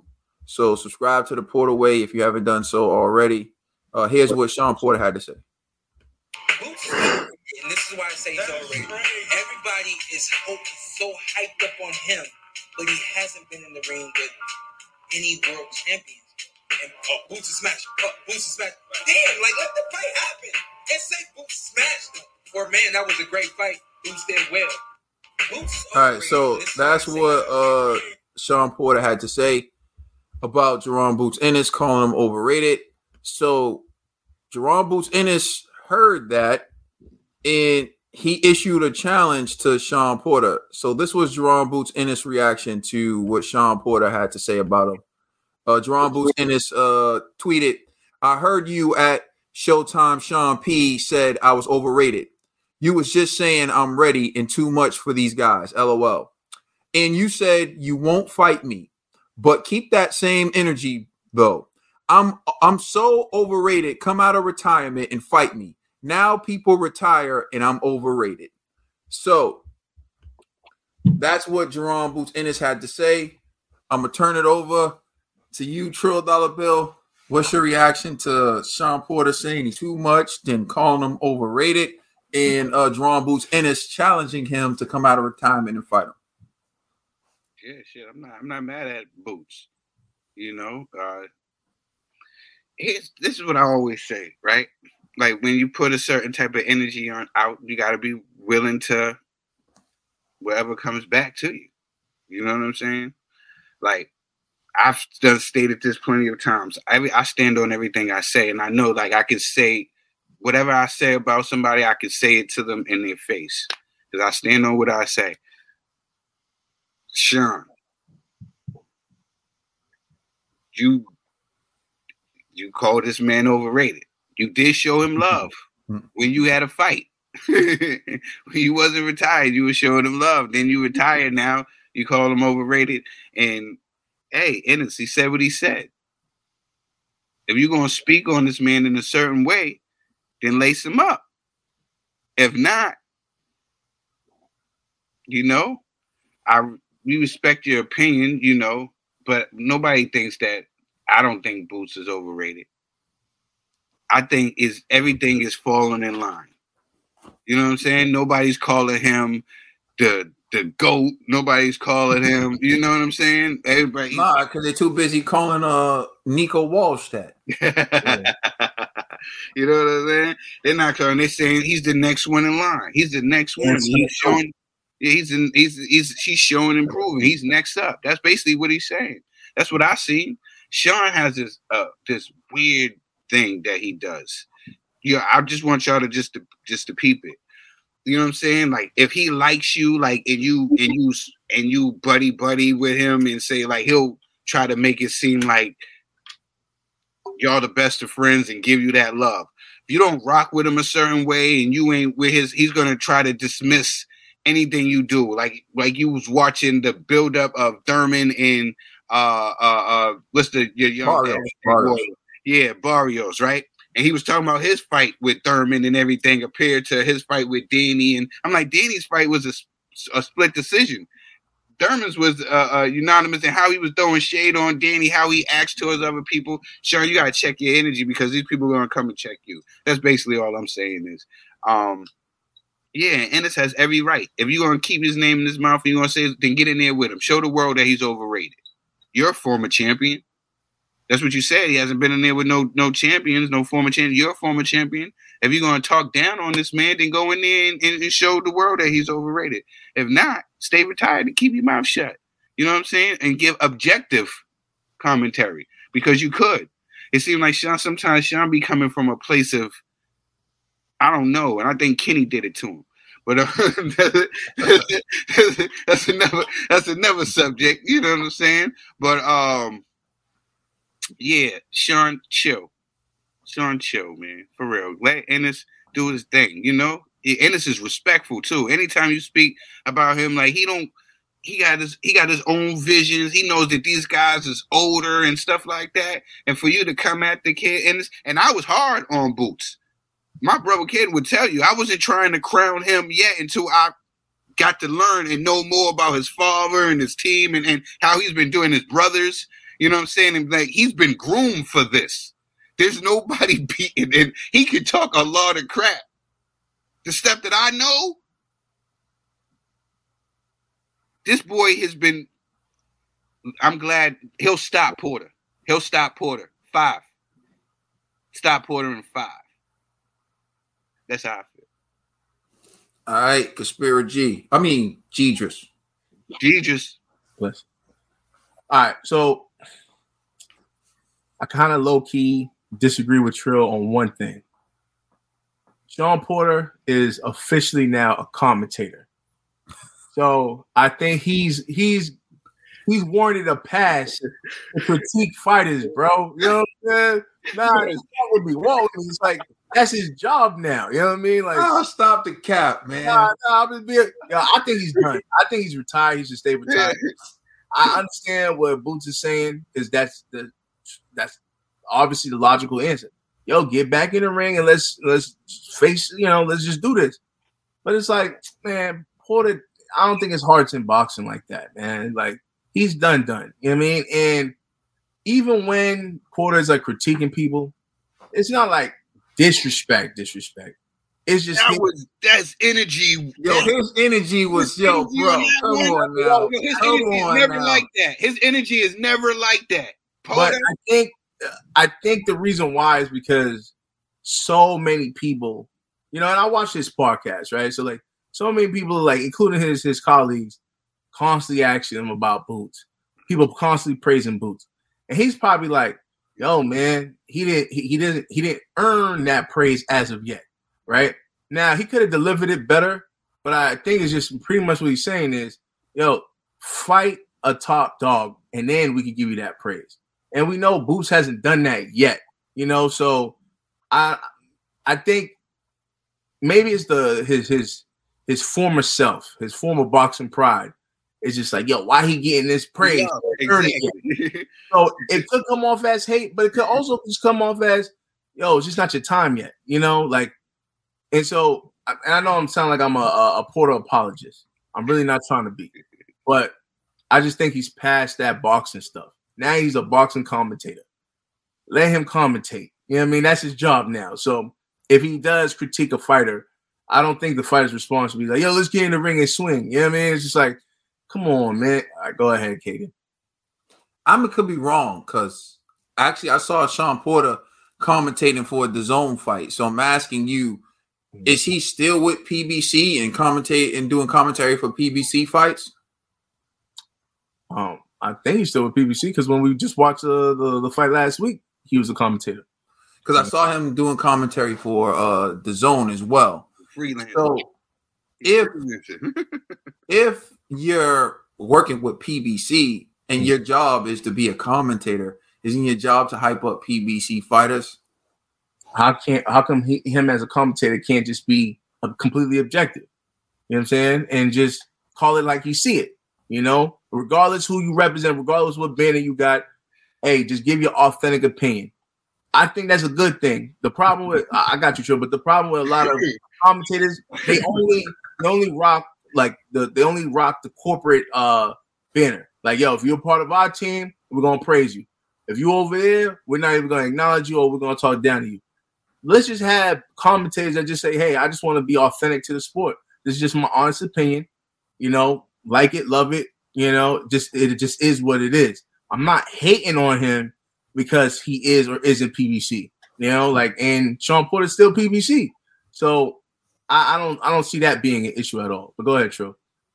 Nah, I just see. I just was watching Shawn's energy. It changed. Now I ain't gonna front. That was crazy. That that clip was kind of crazy. Yeah, it But, changed. but when he talks about in the first, I think it is.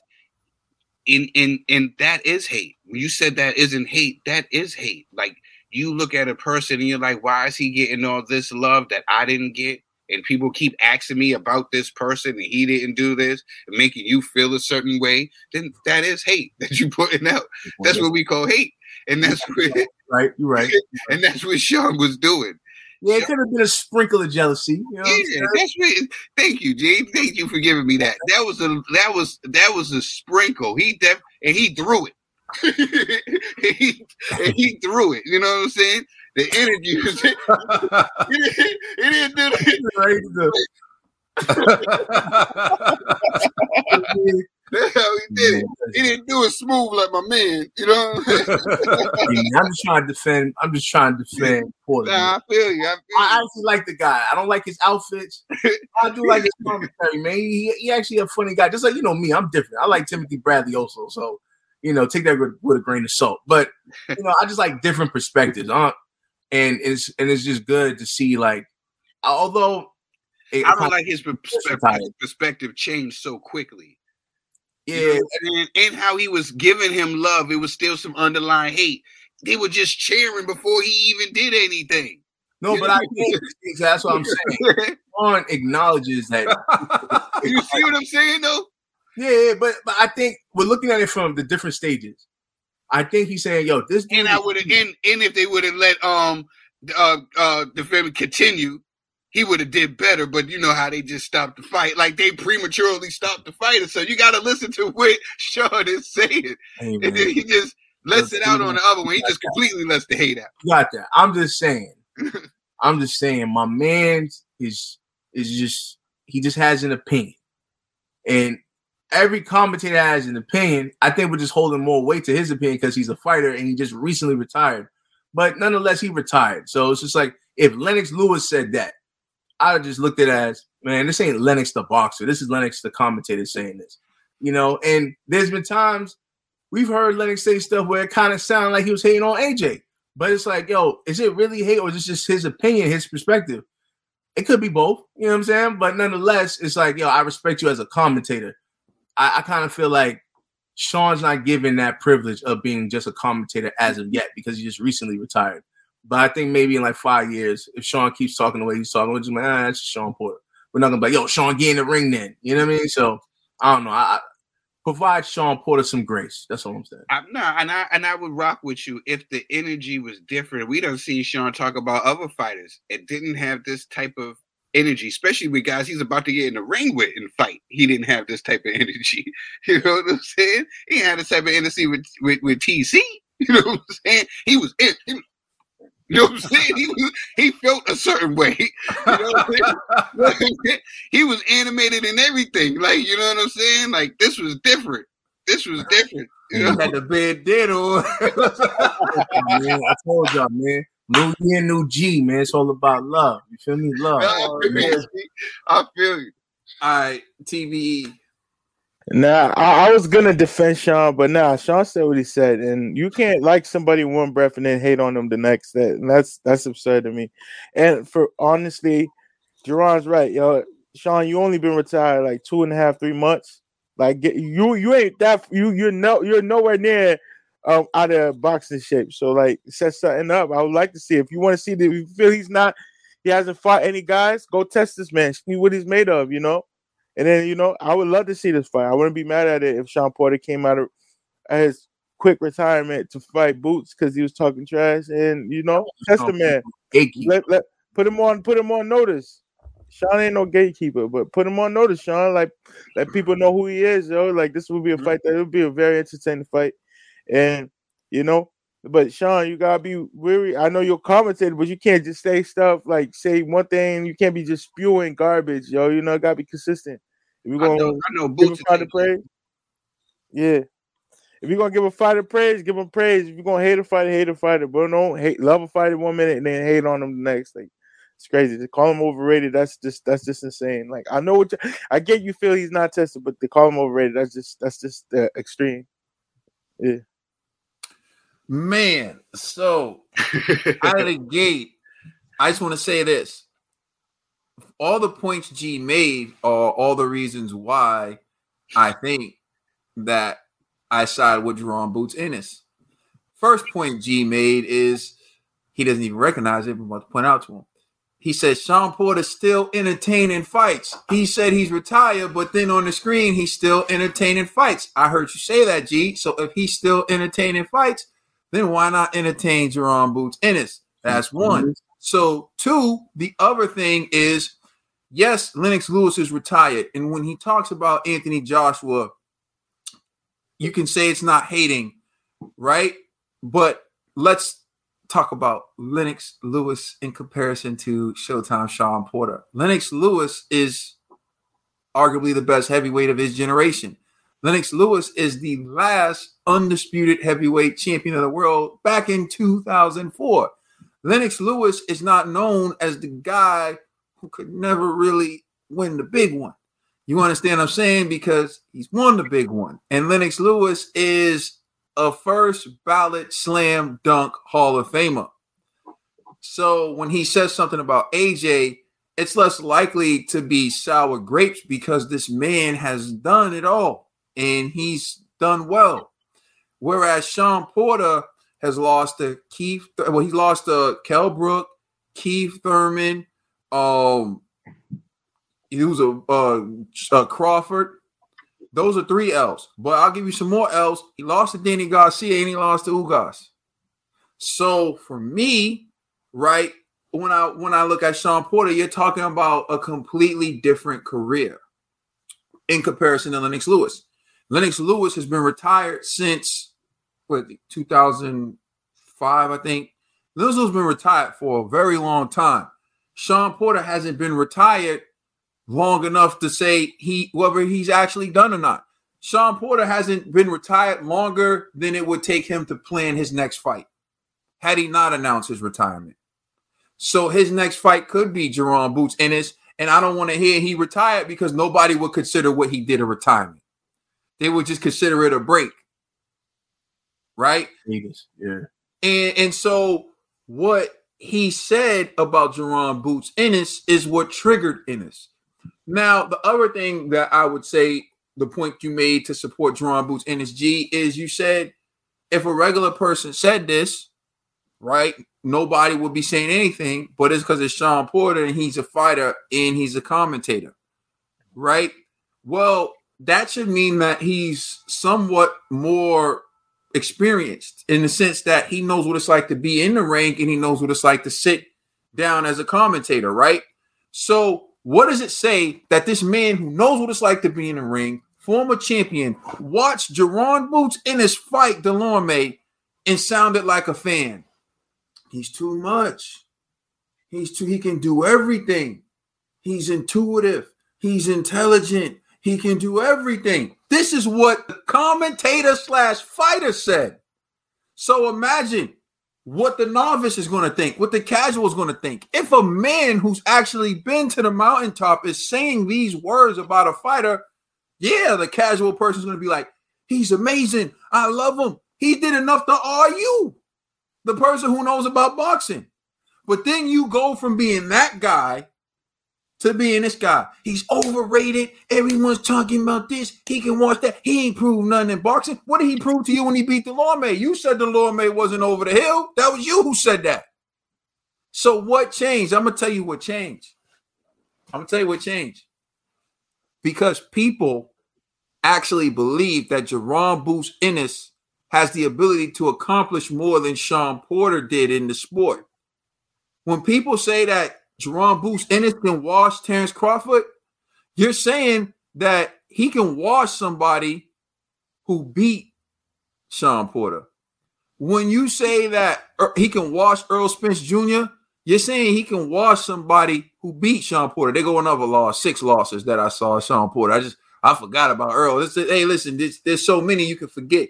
Uh, but so people already believe that Jaron Boots Ennis is good enough to beat two fighters that beat him. So what's the only thing he can say? He ain't fight nobody yet. How can you give him more props than you ever gave me? And he ain't even fight nobody yet. That's what it sounds like to me. Because, because I I seen you fight Shawn, and I like Shawn, but Shawn Porter's running back style. So someone brought this right up flag. Yeah, you got a good point. I'm just saying, man. I was trying to stay positive for my So, man. someone, brought, someone, someone brought this up to me. They said, "Oh, you picked Shawn Porter to beat TC." Because I don't care about TC and I don't care about Shawn Porter. I was rooting for Shawn Porter. Y'all know my swag. I picked the person I'm a root for. Otherwise, it's not fun to me. I don't want to be the person like, yeah, I'm going to pick him. Or no, because I really want to be all in. I don't want to be right. I want to be all in. But I, I already told you Shawn had all these L's. Nobody's looking at Shawn Porter like, yo, this dude's the best fighter in the welterweight. No one ever looked at Shawn mm. Porter like that. People are looking at Jaron Boots, and it's like he got next. And matter of fact, he'd have now if they fight him now. And that's that's rubbing Shawn the, the wrong way. And then it just exploded. where, where his name? Because you can hear his man's when he said he's overrated. You can hear his man say, "What?" Like, yo, Shawn's like, "They ain't never gave me that love. Who the one that went in there and beat Danny Garcia? You got lucky. Who the one that beat mm-hmm. in there and beat beat Ugas? You got a gift. Mm-hmm. who the one who was beating TC until I got knocked out? Me. I did that. Nah, but for real, all jokes aside, I just think like you can't use the excuse that if he was just strictly a commentator, then people wouldn't be calling him out because the way he came off, it's like you aren't just a commentator and people can do something about it. And Jaron Bruce Ennis is saying, hey, if you want another check, holla at your boy. And I agree with him. I agree with that too. Yeah, you better send you better send Boots an apology, Shawn. The next topic we're going to discuss on Boxing Bros is Ryan Garcia leaves Eddie Reynoso and he teams up with Joe Goossen. Well, we're going to discuss that in greater detail. Let's take a listen because Ryan Garcia explained why he left Eddie Reynoso on social media. And let's listen to what Ryan Garcia had to say. you know, guys, in regards to uh, switching trainers, it had nothing to do with bad blood or ego or uh, any hard feelings. It's just, uh, I would say, uh, time. That's basically it. Knowing that you got to get to work, and you know, Eddie is very busy, and I respect it. He has to do what he has to do. So, you know, just move forward and keep grinding, and you know, we're to be going on to, you know, we're to continue on to the path we're at, going to go for a world title, all the belts one day, and move up. That's it. That's all we can do. Keep inspiring people, and uh, I'm gonna do my best.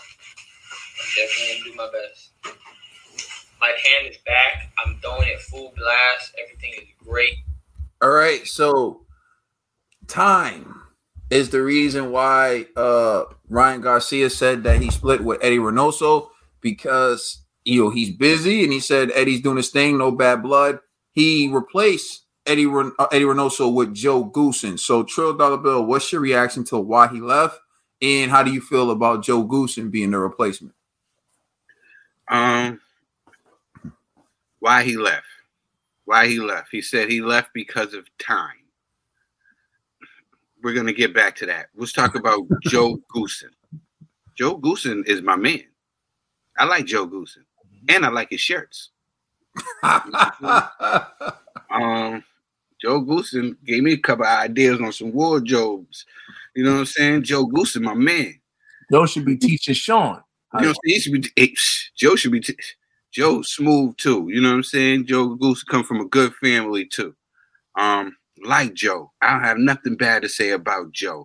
One of my most memorable fights ever was involving Joe. You know what I'm saying? It makes my eyes water to this day.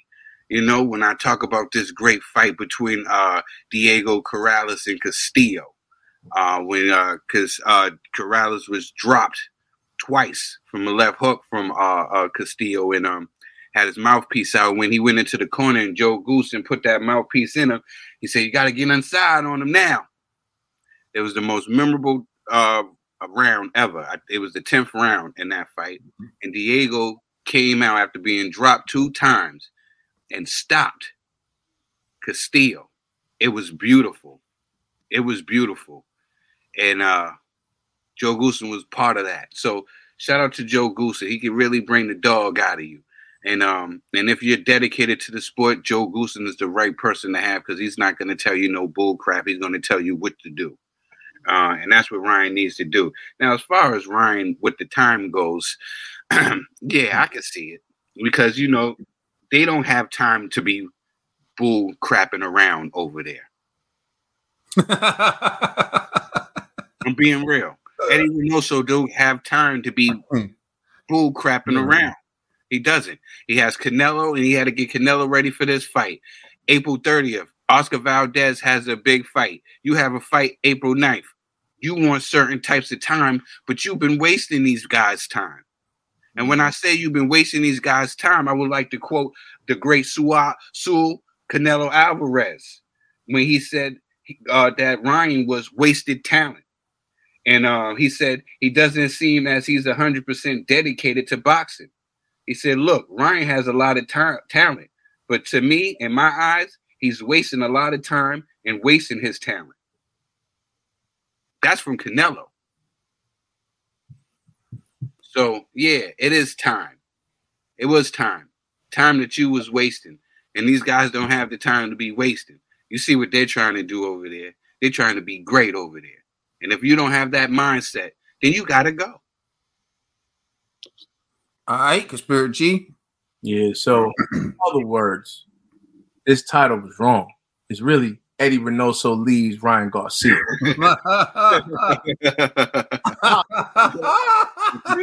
In my mind. I was like, I promise you. Eddie was like, this little keeps quitting, keeps stepping. And now he's back. Now he want time with me. Get out of here, man. You on the bottom of the list. You know what I'm saying? So, and I remember when uh Canelo said that about Ryan. I think Ryan feels the energy in that gym. They're probably looking at him like, damn, bro, you you had so much potential, bro, but you just blew it. You know what I'm saying? Like you rather be on social media than be in the ring, you know? And so he's probably feeling all of that energy from these guys. He's like, damn, he don't feel the camaraderie anymore. Like Eddie's probably like not giving him as much like mid work and one on one training with him. Eddie's probably like, I'll give you five minutes. You know what I'm saying? And he's probably like feeling that. And he's just like, no pitches with Canelo. Yeah, right. right. So he's probably feeling like, I, I get it. It's my time to leave, you know. So it is what it is for Ryan. But um hopefully Goossen, um, you know, he could um get Ryan back, man. I, hey, I'm still impressed by what he did with um Chris Arreola. So I think he could spark something in, in Ryan. And it's not like Ryan's not, you know, a good boxer. He's he's great, especially at 135. So it's more about his his mindset, his mentality. So if if if Goossen could like just tap into the psychology of a boxer and get Ryan back on track to really take his career serious, it might be a good marriage, you know. But um, because I, I obviously I thought Eddie did great by this kid, but hey, if it doesn't work, it doesn't work, man. So and you know, and it's common too. Boxers rarely stay with their trainer from day one, anyway. So, you know, um, I say good luck, man, Ryan, and hopefully we get to see you back in the ring real soon. T B E. Yeah, I agree. The energy Ryan was giving off in that video was much more. They didn't want him more than he didn't want them. You know, it was more time. The time was up for Ryan. Like yo, they told Ryan, yo, either you take it serious, or you get lost.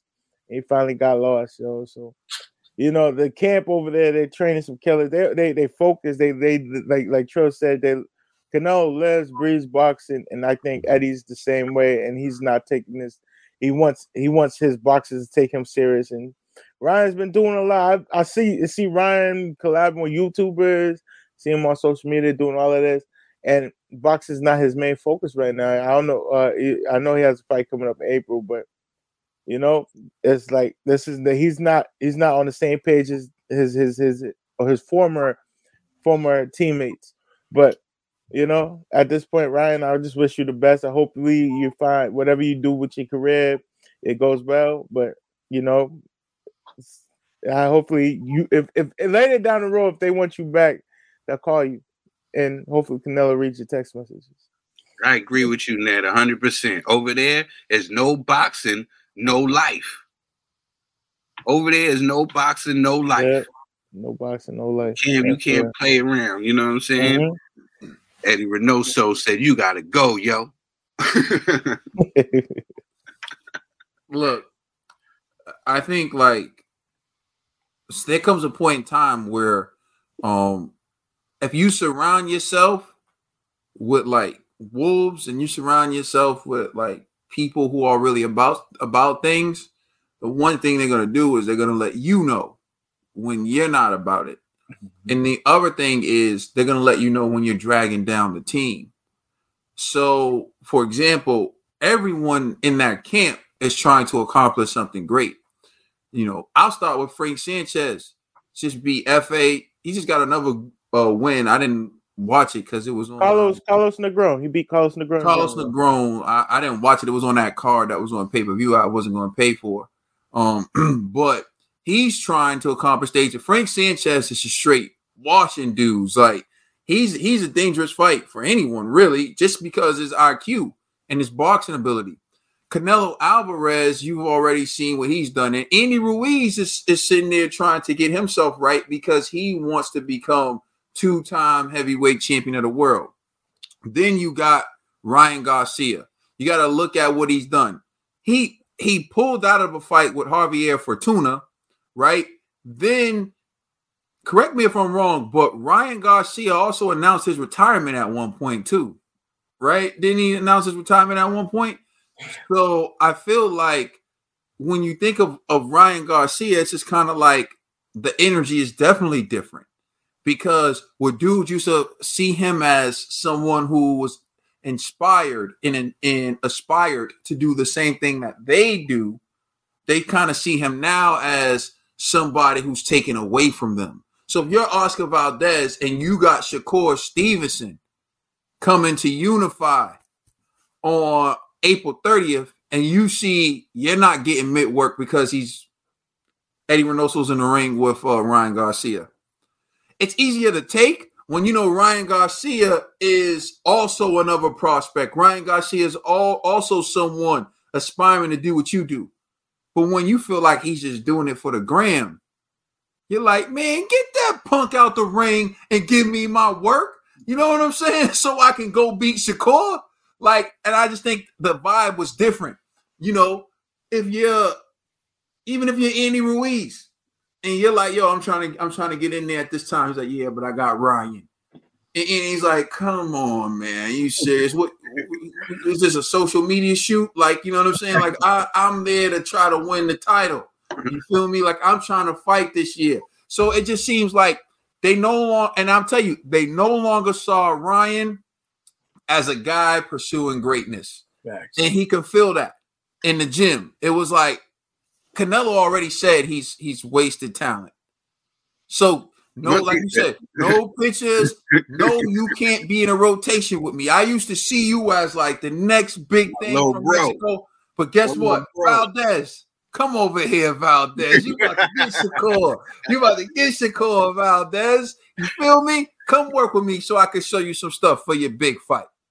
And I think that's like what started to sink in for him. It's like, yo, they no longer see you as a part of the team. They see you as like a waste of space. And I think he started to feel that. So, um, as much as he's saying there's no time, oh, lastly, the person who saw that the most was Eddie Reynoso. so Eddie's traded all of them. So when when Ryan used to make that call and say, "Yo, yeah, I want this time," Valdez, sorry man, you can't get that block. You can't get that block, right? You can't get that block of time because that's that's reserved for uh Ryan Garcia. But lately, Frank Sanchez will call and be like, "Yo, yeah, I got Ryan for that time, but you can come in. I'll, I'll take Ryan off." And Ryan's like, "Hold up, I can't get that time. Nah, Frank is coming in. Frank over me." Over. That's when Ryan said it was time to leave. Frank Sanchez, Frank Sanchez started getting the times over him. So that's what that's what said. Picking the elephant over the ant. what? What?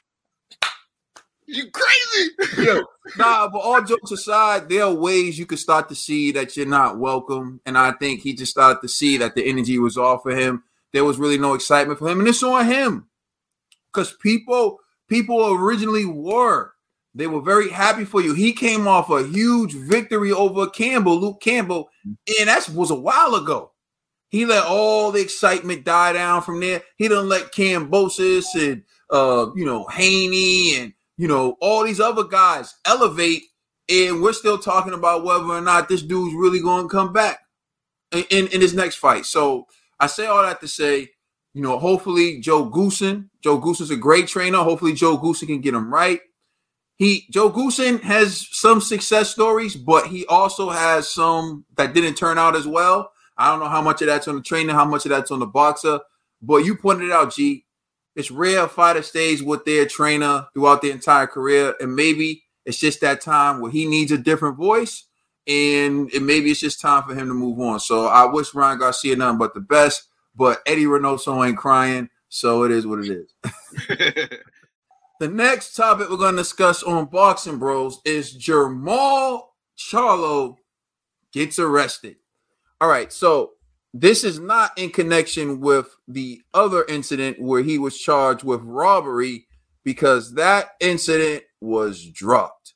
And uh here's an article where it shows from boxing scene basically says Jermall Charlo cleared of robbery charges, case dismissed. And that was, of course, regarding the incident where he went out to eat and there was a issue about his card and and whatnot. So that was dropped. And basically what it says in the article is that the evidence supported Jermall Charlo's uh, account, which basically said that he didn't do anything and he didn't do what he was accused of. So the charges were dropped. That was a moment to celebrate, right? Well, don't celebrate too soon because shortly after that was announced, Jermall Charlo was arrested again. And so uh, here you can see from ESPN ringside, it says middleweight champion Jermall Charlo was arrested Friday in Texas. All right, so let's take a look. For starters, though, correct me if I'm wrong. That is Jermell right there. Is it not? Oh, it, look, it looks like Jermell to me. Yeah, dude. So get the Charlo right. Come on, man. Don't don't do that. Don't put the. I think that's Jamel. Let me know in the comment section if that's Jamel. They're talking about Jamal, but they put a picture of a Jamel. That look like Jamel to me. Get I'm the right saying. brother. we don't all right look brother. alike. Yo, Trill, Trill, we don't all look alike. exactly. it's any brother really, do. Any except, brother except, do. Except they really do. But all right. Um, so it says middleweight champion Jermall Charlo was arrested Friday in Texas after a warrant was issued connected to a felony charge of assaulting a family slash household member with a previous conviction, according to Fort Bend jail records. Charlo was still in custody at Fort Bend jail. A jail official told ESPN he was arrested at 1:12 p.m. Central Time, according to records, and held on $10,000 bail. So that's uh, what they're saying about Jermall Charlo. He was basically arrested on a warrant for uh, assault on a family household member. Um, I'm gonna turn it over to you, G. What's your reaction to my man being cleared of the robbery charges and then arrested on uh, assault with on a family household member? Yo, man, this guy's he's a character, you know. Um, sometimes people just just don't know when to lay low. You know what I mean? Like you make one mistake, you know, like yeah, try, try to calm this down a little bit, let the the media die down with my name, and then lo and behold, he gets to altercation with a family member. I, I really don't know what's going on with these brothers, man. So I'm just disappointed, to be honest. But um, hey, man, maybe you know, knock on wood, I don't wish this on nobody, but maybe he needs some some some some time away in college. You know what I mean? So it's not right. Like, no. does, does it make no. sense? It just doesn't make sense. I'm like, bro, sometimes you gotta realize, like, oh, I'm a millionaire. You know what I mean? You gotta behave as such, you know? So I don't know, man. I really I'm speechless about this situation. It just doesn't make sense to me. All right trill dollar bill. I rock, I rock with you, G, except for one thing, man. I don't wish jail on no man. I don't either, but you know, you know, we were just talking about ours too, so you know.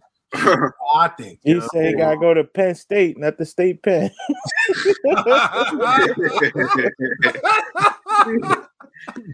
yeah, the thing with the Charlo situation, man, it's it's tough, man. It's tough. Um, me personally, I'd rather give me that robbery charge over the assault of a family member, mm-hmm. household member. I'll take that first. But hey, listen, um, due process. We're all innocent to proving guilty. So I'm gonna afford that brother the due process. I'm not gonna hop out because just like with the robbery joint, I'm sure people was jumping out the window saying, "Oh, you know," and look, he was proven innocent that he didn't do it. Now, with this situation, who knows? Some could have happened. Family member that was living there could have been stealing or something. We don't know. We don't know the situation, you know. Um, but time will tell, and you know, to be dealt with uh, accordingly. But I would like to give him that due process because we don't know. My daddy always used to tell me there's three sides to every story. This person's side, this person's side, and the truth. So I'm I'm willing and I'm human enough to to wait to find out what the truth is. So I'll give All you right. the process. Very diplomatic, a trill dollar. Bizzle. All right, Ned the TBE. Hey man, Jamal. I don't know the circ- full circumstances, the situation you got you're into right now. Maybe, maybe you got into with your, your uncle at, after a spades game, and he felt the way you, you hit him with the right hand. You like you you ain't you touched him up a little bit too hard, or you, I don't know who the uncle be a household member? Maybe you know they maybe inside. You don't know, or maybe I'm not even gonna say eh, get get into your business. Whoever you touch in that household didn't feel you felt you, you like you treated him like a sparring "Why you didn't partner. go that wild? You should have been through that wild." Yeah. You treated him like a sparring partner and they didn't like it. So You keep Jamal, cutting me. Cut my books again. cut my books again. you cut my books. Jamal, you got you got you got to control your frustration. You know, you know you, you gotta know who to take it out on, who not to, man. And you know, if this is family business, and I'm not gonna get in it, but I hope I wish you the best. I hope everything gets resolved, and you know, maybe they tap your pockets a little bit just to like get back at you. But you know, I don't wish I don't wish you go get in doing some time over this. You know, hopefully it gets resolved. well, assault and battery on a family household member in the Massachusetts typically is your spouse, your partner. Um, so like for example, whenever there's a domestic in Massachusetts, like you have to fill out a form which explains the relationship of the parties.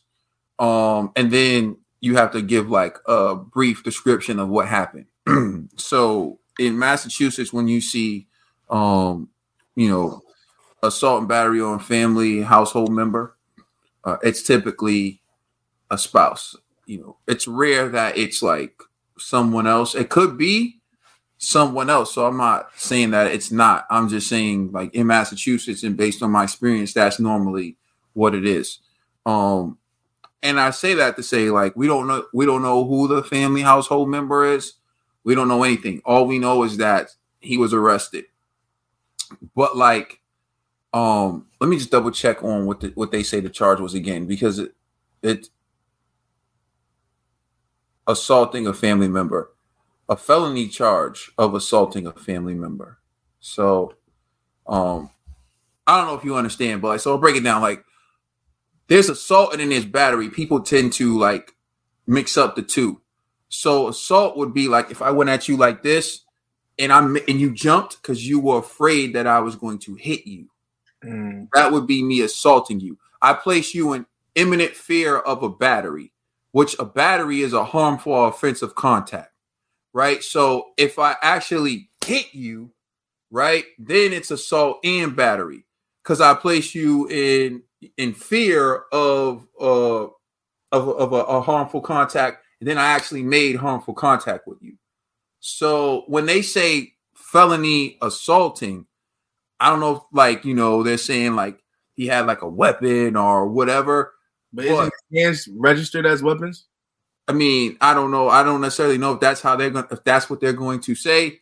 But it's it's different because I don't know the rules and the and the law in, in Texas. But there's assault and then there's battery. So I say that to say there's a huge difference, right? Um so like I can I can assault you without ever hitting you. You understand what I'm saying? Without ever touching you. But when I once I make contact with you, that's a battery. So um I just want to break that down as a difference because all I read was assault. there. I didn't see anything about a battery. So that's one. The other thing is like if, for example, um the police are called in a domestic dispute, you know, um it doesn't always play out the way you think. I'll tell you why. Typically in a household incident, who are the witnesses? The two parties that were there. You understand what I'm saying? So it's like it's you and and your spouse, right? It's rarely that there's a witness. So when you go to court, the only person who can really testify against you is the spouse. And a lot of times they don't show up. And the court can summon you there. And in this case, it might happen, but it's it's unlikely. So it's really important to let this one play out because you don't know um what the alleged charges are. You don't know what they're saying that he did. All we know is that he got arrested. And sometimes people get arrested for things that don't necessarily end up falling through, is all I'm saying, particularly in domestic situations um, where like there won't be a witness. But this is a, and this is the thing. I just wanted to go ahead. No, no, I was just just no, you got the go ahead, go ahead, bro. I was you might look it up. Looking up felony assaults or battery also refers to in some states as aggravated assault or battery involves circumstances that make the crime more serious as when the victim is threatened with or experience significant violence amounting to substantially more than a minor slap across the face or a punch in the jaw yeah that's what i'm saying. Um i don't know if they include battery in the assault. You understand what i mean? Um which i'm assuming that that it's it's probably um aggravated assault and battery. But like you because you read that assault and battery but they only wrote assault on um mm-hmm. espn's uh thing. Okay. so i'm assuming there probably is a battery but i can't make that assumption without seeing it. You feel me so like just saying like being technical because some people would be like yo if i walked up to say like ned and i punched him people would be like you assaulted him no i i battered him yeah yeah Yeah, you feel me? Like, but people don't understand the difference. Battery is the same thing. They're saying that's the same thing. Yes, they say felony assault is the same as assault and battery, or it could be the same as aggravated assault. It could be called those three things. And that's what I, said, I don't know. I don't know. Like, I every every law is like different. different every state, every state, every state has its own law. Yeah. So like all, all I know is an assault is placing someone in imminent fear of a battery, and a battery is a harmful and offensive contact that you make on someone else. So like like felony assault can be like I pull out my joint on you and make you afraid that like I'm gonna shoot you. Mm-hmm. You know what I mean? Um but hey, it is what it is. Like I said, we're getting into a lot of speculation. It's all yeah. it's felony, which means that it's serious, which means that it's it's more serious than like Trill said, a slap on the face or or something minor. And his bail was ten thousand dollars, which doesn't seem like a lot to say for a fighter, but for the average person, ten thousand dollars is a pretty high bail to be set on someone. So, like I said, I can't speak from a position of knowing what he did because I don't know what he did. I didn't see anything. Uh, if anyone knows, put it in the comment section and maybe we can talk about it. Or we'll wait for those details to be released. But last time when he was charged with robbery, that case was dismissed. And in cases like this, it's not uncommon that they get dismissed as well, is all I'm saying. Um, typically because there aren't that many witnesses and uh and he's married too, right? so if it's his wife, there's also spousal privilege. So you don't have to testify against your spouse. So I, I'm, I'm not. Go ahead. I got an article from TMZ saying uh, a male went uh, who lived in the house so went to the police um, and reported. It happened in September 21st. The incident happened on September 21st. The same oh, male. Yeah, and basically it said he grabbed um Charlo grabbed him and punched him. So yeah, he hey. oh, his family member ran to the police. Yeah. I'm so happy. So it's space game. no, I'm just playing. Hey, listen. Hey, in this case, if he hit Charlo, if he hit Charlo and Charlo hit him, they're gonna have to take charges out on that man too. In definitely which a case- spades game, like the TBE said. It was Yeah, definitely a and, spades. and if, and if, if that's the case, I'm I don't know what happened. I'm just saying maybe he hit Charlo too. Maybe he put hands on Charlo, so they got to take charges out on him. And then in which case, it's best for both of them not to testify against each other. Hey, listen. At the at the end of the day, if if that's what it is, yeah, if that's what it is, hey, I'm a lot. I feel a lot better. about yeah, and shout out to uh, uh, Jermall Charlo's wife, Chantel Charlo. That's it. He does have a wife. Chantel. Yeah, yeah, yeah. So if that's if that's a wow, if that's the case, my man ran to the cops. Charlo hit you when you ran to the cops. Wow. Payday, Payday, payday, payday, It's, a, it's an Uncle Ice situation, yo. Watch the company you keep. Watch the company you keep. Again, we've been Mm. saying that. That if that doesn't tell you that you got like people around you, you feel me? That you duffed the man and he just went to the police to report you. Like this supposed to be your family. He was living with mm-hmm. you. He knows what you do. He knows that like reporting you is gonna, you know what I'm saying? You on TMZ. You you you're you're, you're facing like that's what I'm talking about. That's what we that's what we're saying to people. Like, yo, you gotta watch the people you have around you. It's crazy. So I'm I'm actually feeling a lot relieved that like it's it's that as opposed to something else. Like if that if that report's correct, because to me, that's something that we all could have got arrested on that. we all could have got arrested on that. So you know what I mean? the next topic we're going to discuss on Boxing Bros is Logan Paul said he's going to sue Floyd Mayweather because he didn't pay him the money from their legendary fight.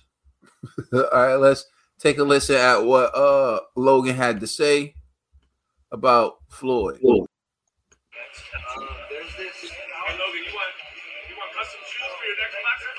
I'm alright. I got, I got him. I got him. Yeah, this is uh, I think I got one. I don't know. Hey, do you want to fight again? Boxing? Yeah, yeah, yeah, yeah. I will. Any ideas who you'd like to hit next? Um, there's this. Hey, Logan, you want you want custom shoes for your next boxing fight? Nah, I'm alright. I got, I got him. I got him. Yeah, there's this uh, Brazilian guy. His name is Whindersson. Ah, I got my eyes on him. So yeah, I heard you had to file the suit against Mayweather. So yeah. No, no, I don't think we did yet. Are you planning to? Yeah. I'll pop in the back first. Okay. Oh, you might come in? Yeah, we're going to stay close. Yeah, yeah. I mean, if there's space for two, let's get close to yours. Sure, yeah. Has that has that like soured you at all in professional fighting? Having to go through this with Mayweather? Yeah, yeah. It's honestly cool. Accounting people who aren't a professional promotional company control where the money goes. Is like we made that mistake. But you know, it's Floyd Mayweather. So before we fought him, we were kind of were willing to do whatever, and now after the fact, we're kind of shooting ourselves in the foot because he's a scumbag. but now that we know that, and everyone else who fights Floyd should know that, like, don't let him control the money. Would you ever fight him again under any circumstances? I know he wanted to. He reached out. Yeah, but like, so, no. Yeah. So double, or, double or Yeah, nothing. Yeah. Double or nothing. Yeah, I already got nothing, bro. So. So now, yeah, of course, of course. So you're gonna change the way you do business when it comes to boxing now? Yeah, yeah, yeah. Me and my brother. Thanks, Joe. Of course, yeah, yeah. I gotta go help. All right, yeah. So you heard it there from Jake Paul. I mean Logan Paul that Floyd didn't pay him, and he's he's going to file a lawsuit against him. So I'm turning over to you, Conspiracy. What's your reaction to that? Well, um, I, I think this is also linked to that uh that Floyd Mayweather Kim Kardashian cryptocurrency scam because that that was the fight where they were like Floyd was selling like crypto, and if you bought a certain amount, you get like free tickets to the fight and all this other like signed gloves and all that stuff. So I think because of that lawsuit that's going on, maybe that's that that money's frozen and he can't pay Logan Paul because of that lawsuit that he's dealing with with the crypto situation.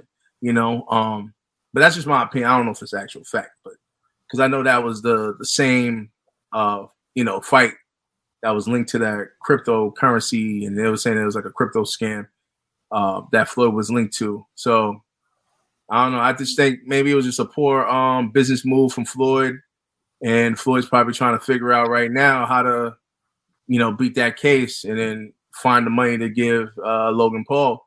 You know, but again, man, just hey, I can't knock Floyd for trying something new. You know, um, you know, everyone's talking about this crypto craze and NFTs and stuff. So, you know, he, he tried something different. He blew up in his face. But I'm like, hey man, if you still Money Mayweather, you better come up with some money to pay your boy Logan Paul. So, and also, ain't nobody want to see no Floyd Mayweather versus Logan Paul too. That's like Logan, stop, stop the cat, man. Like, and if they are trying to do that, I'm like Floyd, man, you definitely bugging right now. All right, Dollar Bill. Uh, Floyd, play that boy his money. Um, even beforehand, you should already had his stuff should have been taken care of. Um, this kid's been talking about this money for the longest. I heard about him asking Floyd about this money way before this crypto scam thing blew up. Um, you know, I think Floyd will be okay. Gee, I really think he'll be okay. You know why? Because when do we ever hear of Floyd making bad, like poor business decisions? You know what I'm saying? He got a good team team around him. You know what I'm saying? That cross their T's and dot the I's. You know what I'm saying? They really like I always see the people that he always surround himself with, good minds and stuff like that. You know what I mean? Um, I'm trying to think of that Jewish guy that um ah what's that what's his name? Um that Floyd be with the lawyer Warren Buffett. Not Warren Buffett, the one that owns the Burger King. I'm talking about you know, it's another dude like lawyer dude that he be he be always helping Floyd, advising with Floyd. Um but yeah, um, like I don't see them. I think Floyd will be okay. I think this is Floyd's is. I pay him when I get good and ready. you know what I'm saying? now I said, you know, you know, that's basically I think with Floyd, like kind of like what he did to 50. You know what I'm saying? Like, uh, you know, he had old 50 some money, you know what I'm saying? Uh, for walking him out, I guess, during WrestleMania. He, he owed 50 like a million. I guess he was sitting on the bed counting the money right in front of 50. You know what I'm saying? 50's like, yo, remember that money that um you was supposed to pay? Now I'll pay you when I get ready. You know what I'm saying?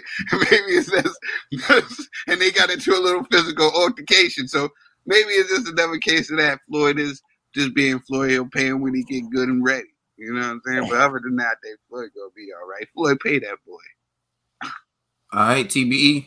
Man, that's crazy. I, I look, it was saying he owes him five to ten million, yo, but that's that's a lot of money right there to like not pay somebody after you know y'all done fought and everything. But yeah, Floyd, like yeah, I was like, don't don't do bad business, man. Like pay that man. If you, if you owe that man money, pay that man. If contracts were signed, yo, it's not gonna work out in your favor if y'all you let go all the way to court, because now you're gonna pay even more money. So, Floyd, do what's right, man.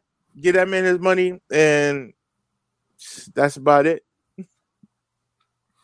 You know, I don't I don't think it's a good look for a boxing promoter to need to to have a lawsuit against him for not paying someone, YouTuber or not. Um, you know, there's TMT promotions, there's you know Money Mayweather, and and he's actually promoting fighters, and he put on this event with Logan Paul, which was an exhibition. But if you owe Logan Paul, then you should pay Logan Paul. And if you don't pay Logan Paul and he has to sue you, I think it's going to raise a lot of suspicion um, about the financial state of Money Mayweather and, and, and his company. And, you know, people can make the assumptions that he has money, and it may be true that he still has money. He certainly doesn't look like he's hurting for money. But at the same time, um, there's a difference between having money and having money to give. And if you're a promoter, you're supposed to have money to be able to pay your fighters. And him not paying Logan Paul, uh, it just is a bad look. Uh, even if he has the money, the longer you let it go on, if you make this person have to file a lawsuit against you, it's just bad for business. So um, he should pay him if he has the money. I really don't understand what the delay would be. In fact, when when you're in business, what you do is like you want to have a good reputation. You want great reviews. You want Logan Paul out here saying like, "Yo, doing business with Floyd is great," especially when you're a promoter. What, what's going to happen when you go to try to sign that next uh, up and coming star who just won a tournament or who won the Olympics or whatever, and you got something like this hanging over your head? Like the sharks are out there behind closed doors. Bob Arum's going to be like, "Talk to Logan." Here, hand them the phone. You feel me? Like you don't you don't want something like this hanging over your head when you're trying to get fighters to come fight for you. Is that you didn't pay someone like Logan Paul? And Logan Paul has the platform to reach everyone and let them know Floyd hasn't paid me yet. Floyd hasn't paid me yet. It's really good publicity for you if he's out there saying, like, yo, doing business with Floyd was great. He was just like, yo, I woke up money was in the account. Like it was beautiful. That's what you want. You don't want this. So I think like if he's if he is holding the money because it's just like I'll pay you when I feel like it. I hope he feels like it soon because it might it might really hurt him in the long run, especially with this like G said this cryptocurrency thing happening, everything, and you not paying Logan. If if I was an upcoming boxer with options, the money team wouldn't be one of them, just based on these things right here. The last topic we're going to discuss on Boxing Bros is David Benavidez calls out Demetrius Andrade. So David Benavidez has been making the rounds and giving interviews lately, and in one of his interviews, he called out uh Andre Demetrius Andrade. So this is Michael Benson's uh Twitter. And here's what he said David Benavidez has told reporters that he believes Jermall Charlo versus Caleb Plant is happening next and so he's welcoming a fight with Demetrius Andrade. He's a great fighter. Why not make it happen? I'm tired of talking ish back and forth with fighters that don't want to fight. Mm-hmm. So he's saying, make the fight happen with Demetrius Andrade. I'm gonna turn it over to you, Trill Dollar Bill. What's your reaction to the challenge from David Benavidez? And do you think that they should make the fight? You think it will happen? What's your thoughts? I'm with it. I'm with it 100%. And I heard it out of his own mouth because I was watching Fight Hype. And I and I watched the interview. He said, "You listen, you know what I'm saying. People always saying that they ducking him. I feel people are ducking me. So if you can't get a fight, let's get it on." He said, "After I get done with uh, David Lemieux, you know, because uh, he said this is what I'm doing. He said, y'all see what I'm doing. He said, I'm not worried about call. them call out fighters. You know what I'm saying? So I'm not worried about that. You know what I'm saying? You see what I'm doing? I'm just put knocking out the people that they put in front of me. He said, Y'all see what I'm doing? I'm stepping it up every time. He said, Now I'm fighting David Lemieux. He said, I plan on getting him out of there. He said, and then Andre, let's get it on. Because you saying people don't want to fight you. I do. You know what I'm saying? you know, and it'll be a big fight. You know what I'm oh, saying? A man say he don't want no smoke. But, but I, I do. Definitely. And he want all the smoke. And like I was saying before, like people took my words out of context when I said Demetrius Andre uh, was was uh, uh, running from that division. I wasn't saying that he was running from the guys that he don't want he don't want to fight or that he's scared. I don't think none of these warriors who put their life on the line and get into that ring they're scared, right? But I just thought that there were other fights that were there for him. But now that he wanted to move up to 168, you're not going to get what you was looking for. But there is other smoke that's there, and his name is David Benavidez. And I believe that this is the fight that David Benavidez has been asking for, and this is the fight that Demetrius Andre has been waiting for. Because I've said this before on this show. Dave, uh, Demetrius Andre is a great talent, but I think that he fights to the level of his opponent. You know what I'm saying? But this time, David Benavidez is a great opponent. So maybe that we'll see something great out of Demetrius Andre. Or we see a great fight out of both these gentlemen because that's what I think that we're going to get here. You know, we're going to get a great fight. We're going to get a Demetrius Andre who's going to go back to boxing and showing that he can box. And then you're going to get a David Benavidez to show you that he's just a freight train and he's running through anybody. You know, showing you that he's next. He's the future. He's not worried about right now. He knows that he's the future. He knows he's the future of Mexican boxing. He said he can wait till Canelo retires because he knows that he's going to be the next king. You know, he's just going to knock out everybody that's in his way. And I'm not mad at him. I'm I like this fight. I'm excited for this fight, and I hope that they make it if both guys can get past their next uh, opponents. All right, G. First, I like to say Boxing Bros, Rhode Island, Boxing Bros, New England, stand up. Salute. But however, now what we eating again? If this fight happens? Cachupa and bacalao. Yeah, we eat cachupa and bacalao. These Cape Verdean dishes. Thank I like to I like to thank my assistant junior chef over there, Ned. this is what's gonna happen. I'm telling y'all right now. Boo boo, stay away from my man David Coco Benavidez. He's gonna take his soul, son. I promise you this. Yo, boo boo, thank you for jumping up to 168, but not this one.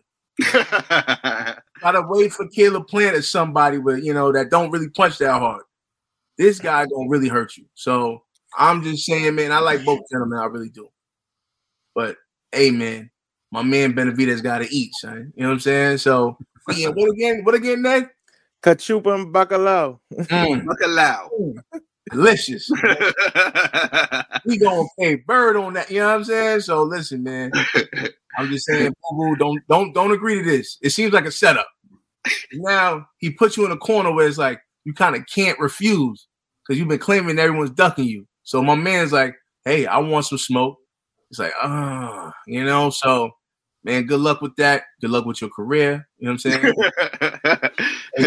I'm- you, try, you trying to tell what you trying to tell him to do? You trying to tell him he need to fight Daniel Jacobs and leave Yo. David Benavidez alone. Yo, listen, man. Leave that young boy alone. That boy is hungry. Yo, listen, listen. I'm I'm I'm gonna do this. I'm gonna tell him for all the Ca- all my Cape Verdean people out there. Yo, G, color mm-hmm. barker, color barker. Oh, hey man, listen, man, listen. Shout out, shout out to my Cape Verde and Dorchester people, man. I love y'all in uppers. You know what I'm saying? But I'm telling you this, man. Yo, boo boo, please, man, take the fight because I want to see blood. But don't take the fight because I like you as a boxer. You know what I'm saying? So it's like it's split for me.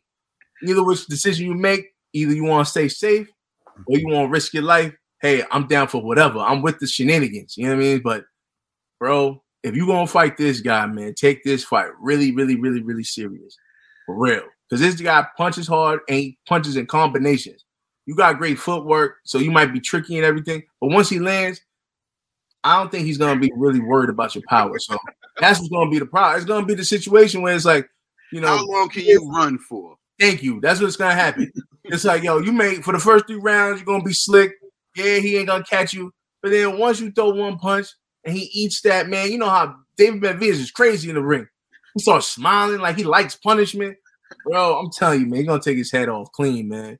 For real, man. Like he's, he's gonna have Rhode Island in the morning, bro. I'm just saying. I'm just saying. So, but so salute to both gentlemen. All right, all right. Ned the TBE. I'm not gonna go to G Rod. D- if you want, if you want the smoke, go get the smoke, man. Like David want to call you out, show him like why you not to be called out, you know. And I, I, I this would be an entertaining fight, and I would love to watch it, yo. And I, would- I, I, I wouldn't mind if it's up, if it's in our neck, neck of the woods. I wouldn't mind going to see it again. I've seen you couple fight a couple times, boo. I want like it, let's make it happen. Like I hope you're not not ignoring this message, and I hope you take this man on. I hope you make this fight happen 2022, summer 22 at that, yo. So we got the arms out and the legs out, baby. Arms.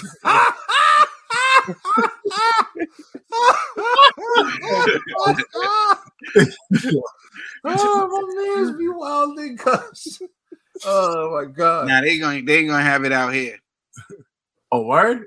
Yo, gonna have it they- oh, I'm about to say they do, we gotta go. You know what I They're mean? not. They're gonna have it somewhere more. Yeah, uh, gotta be somewhere where it's like a, a Mexican state. Yeah, they're gonna something more San Antonio, uh, San Antonio-ish, California-ish. You know what I'm saying? Yo, I'm gonna be honest with you. I don't know if this fight's gonna happen. Uh, I commend David Benavidez for actually saying like, "Hey, people ducking me. I feel like, and you feel like people ducking you. Let's make a fight." I think it's a statement fight because the winner of that fight would at least be able to like boost their profile and say like, "Hey, you know, everybody knows that Demetrius Andrade is a very talented fighter, but hasn't been able to get in the ring with uh the elite in his division, mainly because it just isn't profitable. It isn't it isn't lucrative, it doesn't make dollars for them. If you're triple G, it sounds like you're about to hit the jackpot avoiding Demetrius Andrade all this time because you might get Canelo because your name's being thrown in there in a two fight deal for Canelo. And you know, to be to be real, when DAZN first started, they they signed Canelo and Triple G, and I always felt like that's the fight they wanted to make was Canelo Triple G three. So I, it's just coming a lot l- later than I thought they would actually it would actually take them to make it. So there's that. If um you're Charlo, and even if they're talking about Charlo fighting Caleb Plant, that's still a more lucrative fight than fighting Demetrius Andre because Plant just lost to um Canelo. But as you know, losing to a superstar can make you a star. Like even in in our comment section, there were a lot of Filipinos rooting for Keith Thurman to beat Barrios. And and and it all he did was lose to Manny Pacquiao, but in losing to Manny Pacquiao, he gained support of fans because they saw the way he fought. They actually had exposure to him. They said he is a good fighter. So um Caleb, he lost uh, Canelo, but people had exposure to him. So I think it would be a great fight for both of them. I just don't think it's going to happen. Um, I wish it would happen though, because although G thinks that Demetrius Andre would get body bagged, and I will admit that is a possibility. Uh, I remind everyone that Anthony Dirrell was giving Benavidez fits. Now, granted, this was Benavidez a while ago, but still, he was giving him fits with his boxing ability, and it wasn't until he slowed down that Benavidez was able to take him out. And I believe that Demetrius Andrade is more talented than Dirrell. I don't he does I don't know if he hits as hard as Anthony Dirrell, though. That's something completely different. But I believe that he is more talented and that he's a better boxer. And so if he gets in there, would he be able to go the distance to win on points? It's a good fight because I see a path to victory for both men. Although I do know what I think is most likely to happen. I won't say that right now, but I'm just saying uh, I do think that Demetrius Andrade has a greater chance than perhaps G is acknowledging, and I don't know if I would label him as food just yet. So I do He hope that. favorite food. He eats the food. You know what I mean? Hey, listen, but, that, but you're talking like my man Andre would be food. Again, I don't think that fight's going to be made. Um, I think you know Andrade isn't looking to make Benavidez his first fight at 168 or even his second fight at 168. And I think there are going to be better options out there for Benavidez as well once the smoke clears. So for that reason, I don't think it's going to happen. But I like it, the energy. Yeah. Let us know how you feel in the comment section. Please like and subscribe. Check us out on Instagram and Twitter. And please check out our podcast on all major streaming services. I'm the Dr. Trill Dollar Bill. That's called me Nidris. And that's Chef Boy RG. And that's my brother Kaden. You know who you rocking with. You rocking with the Boxing Bros. Thank you for rocking with us. Happy. Valentine's Day, Clarissa.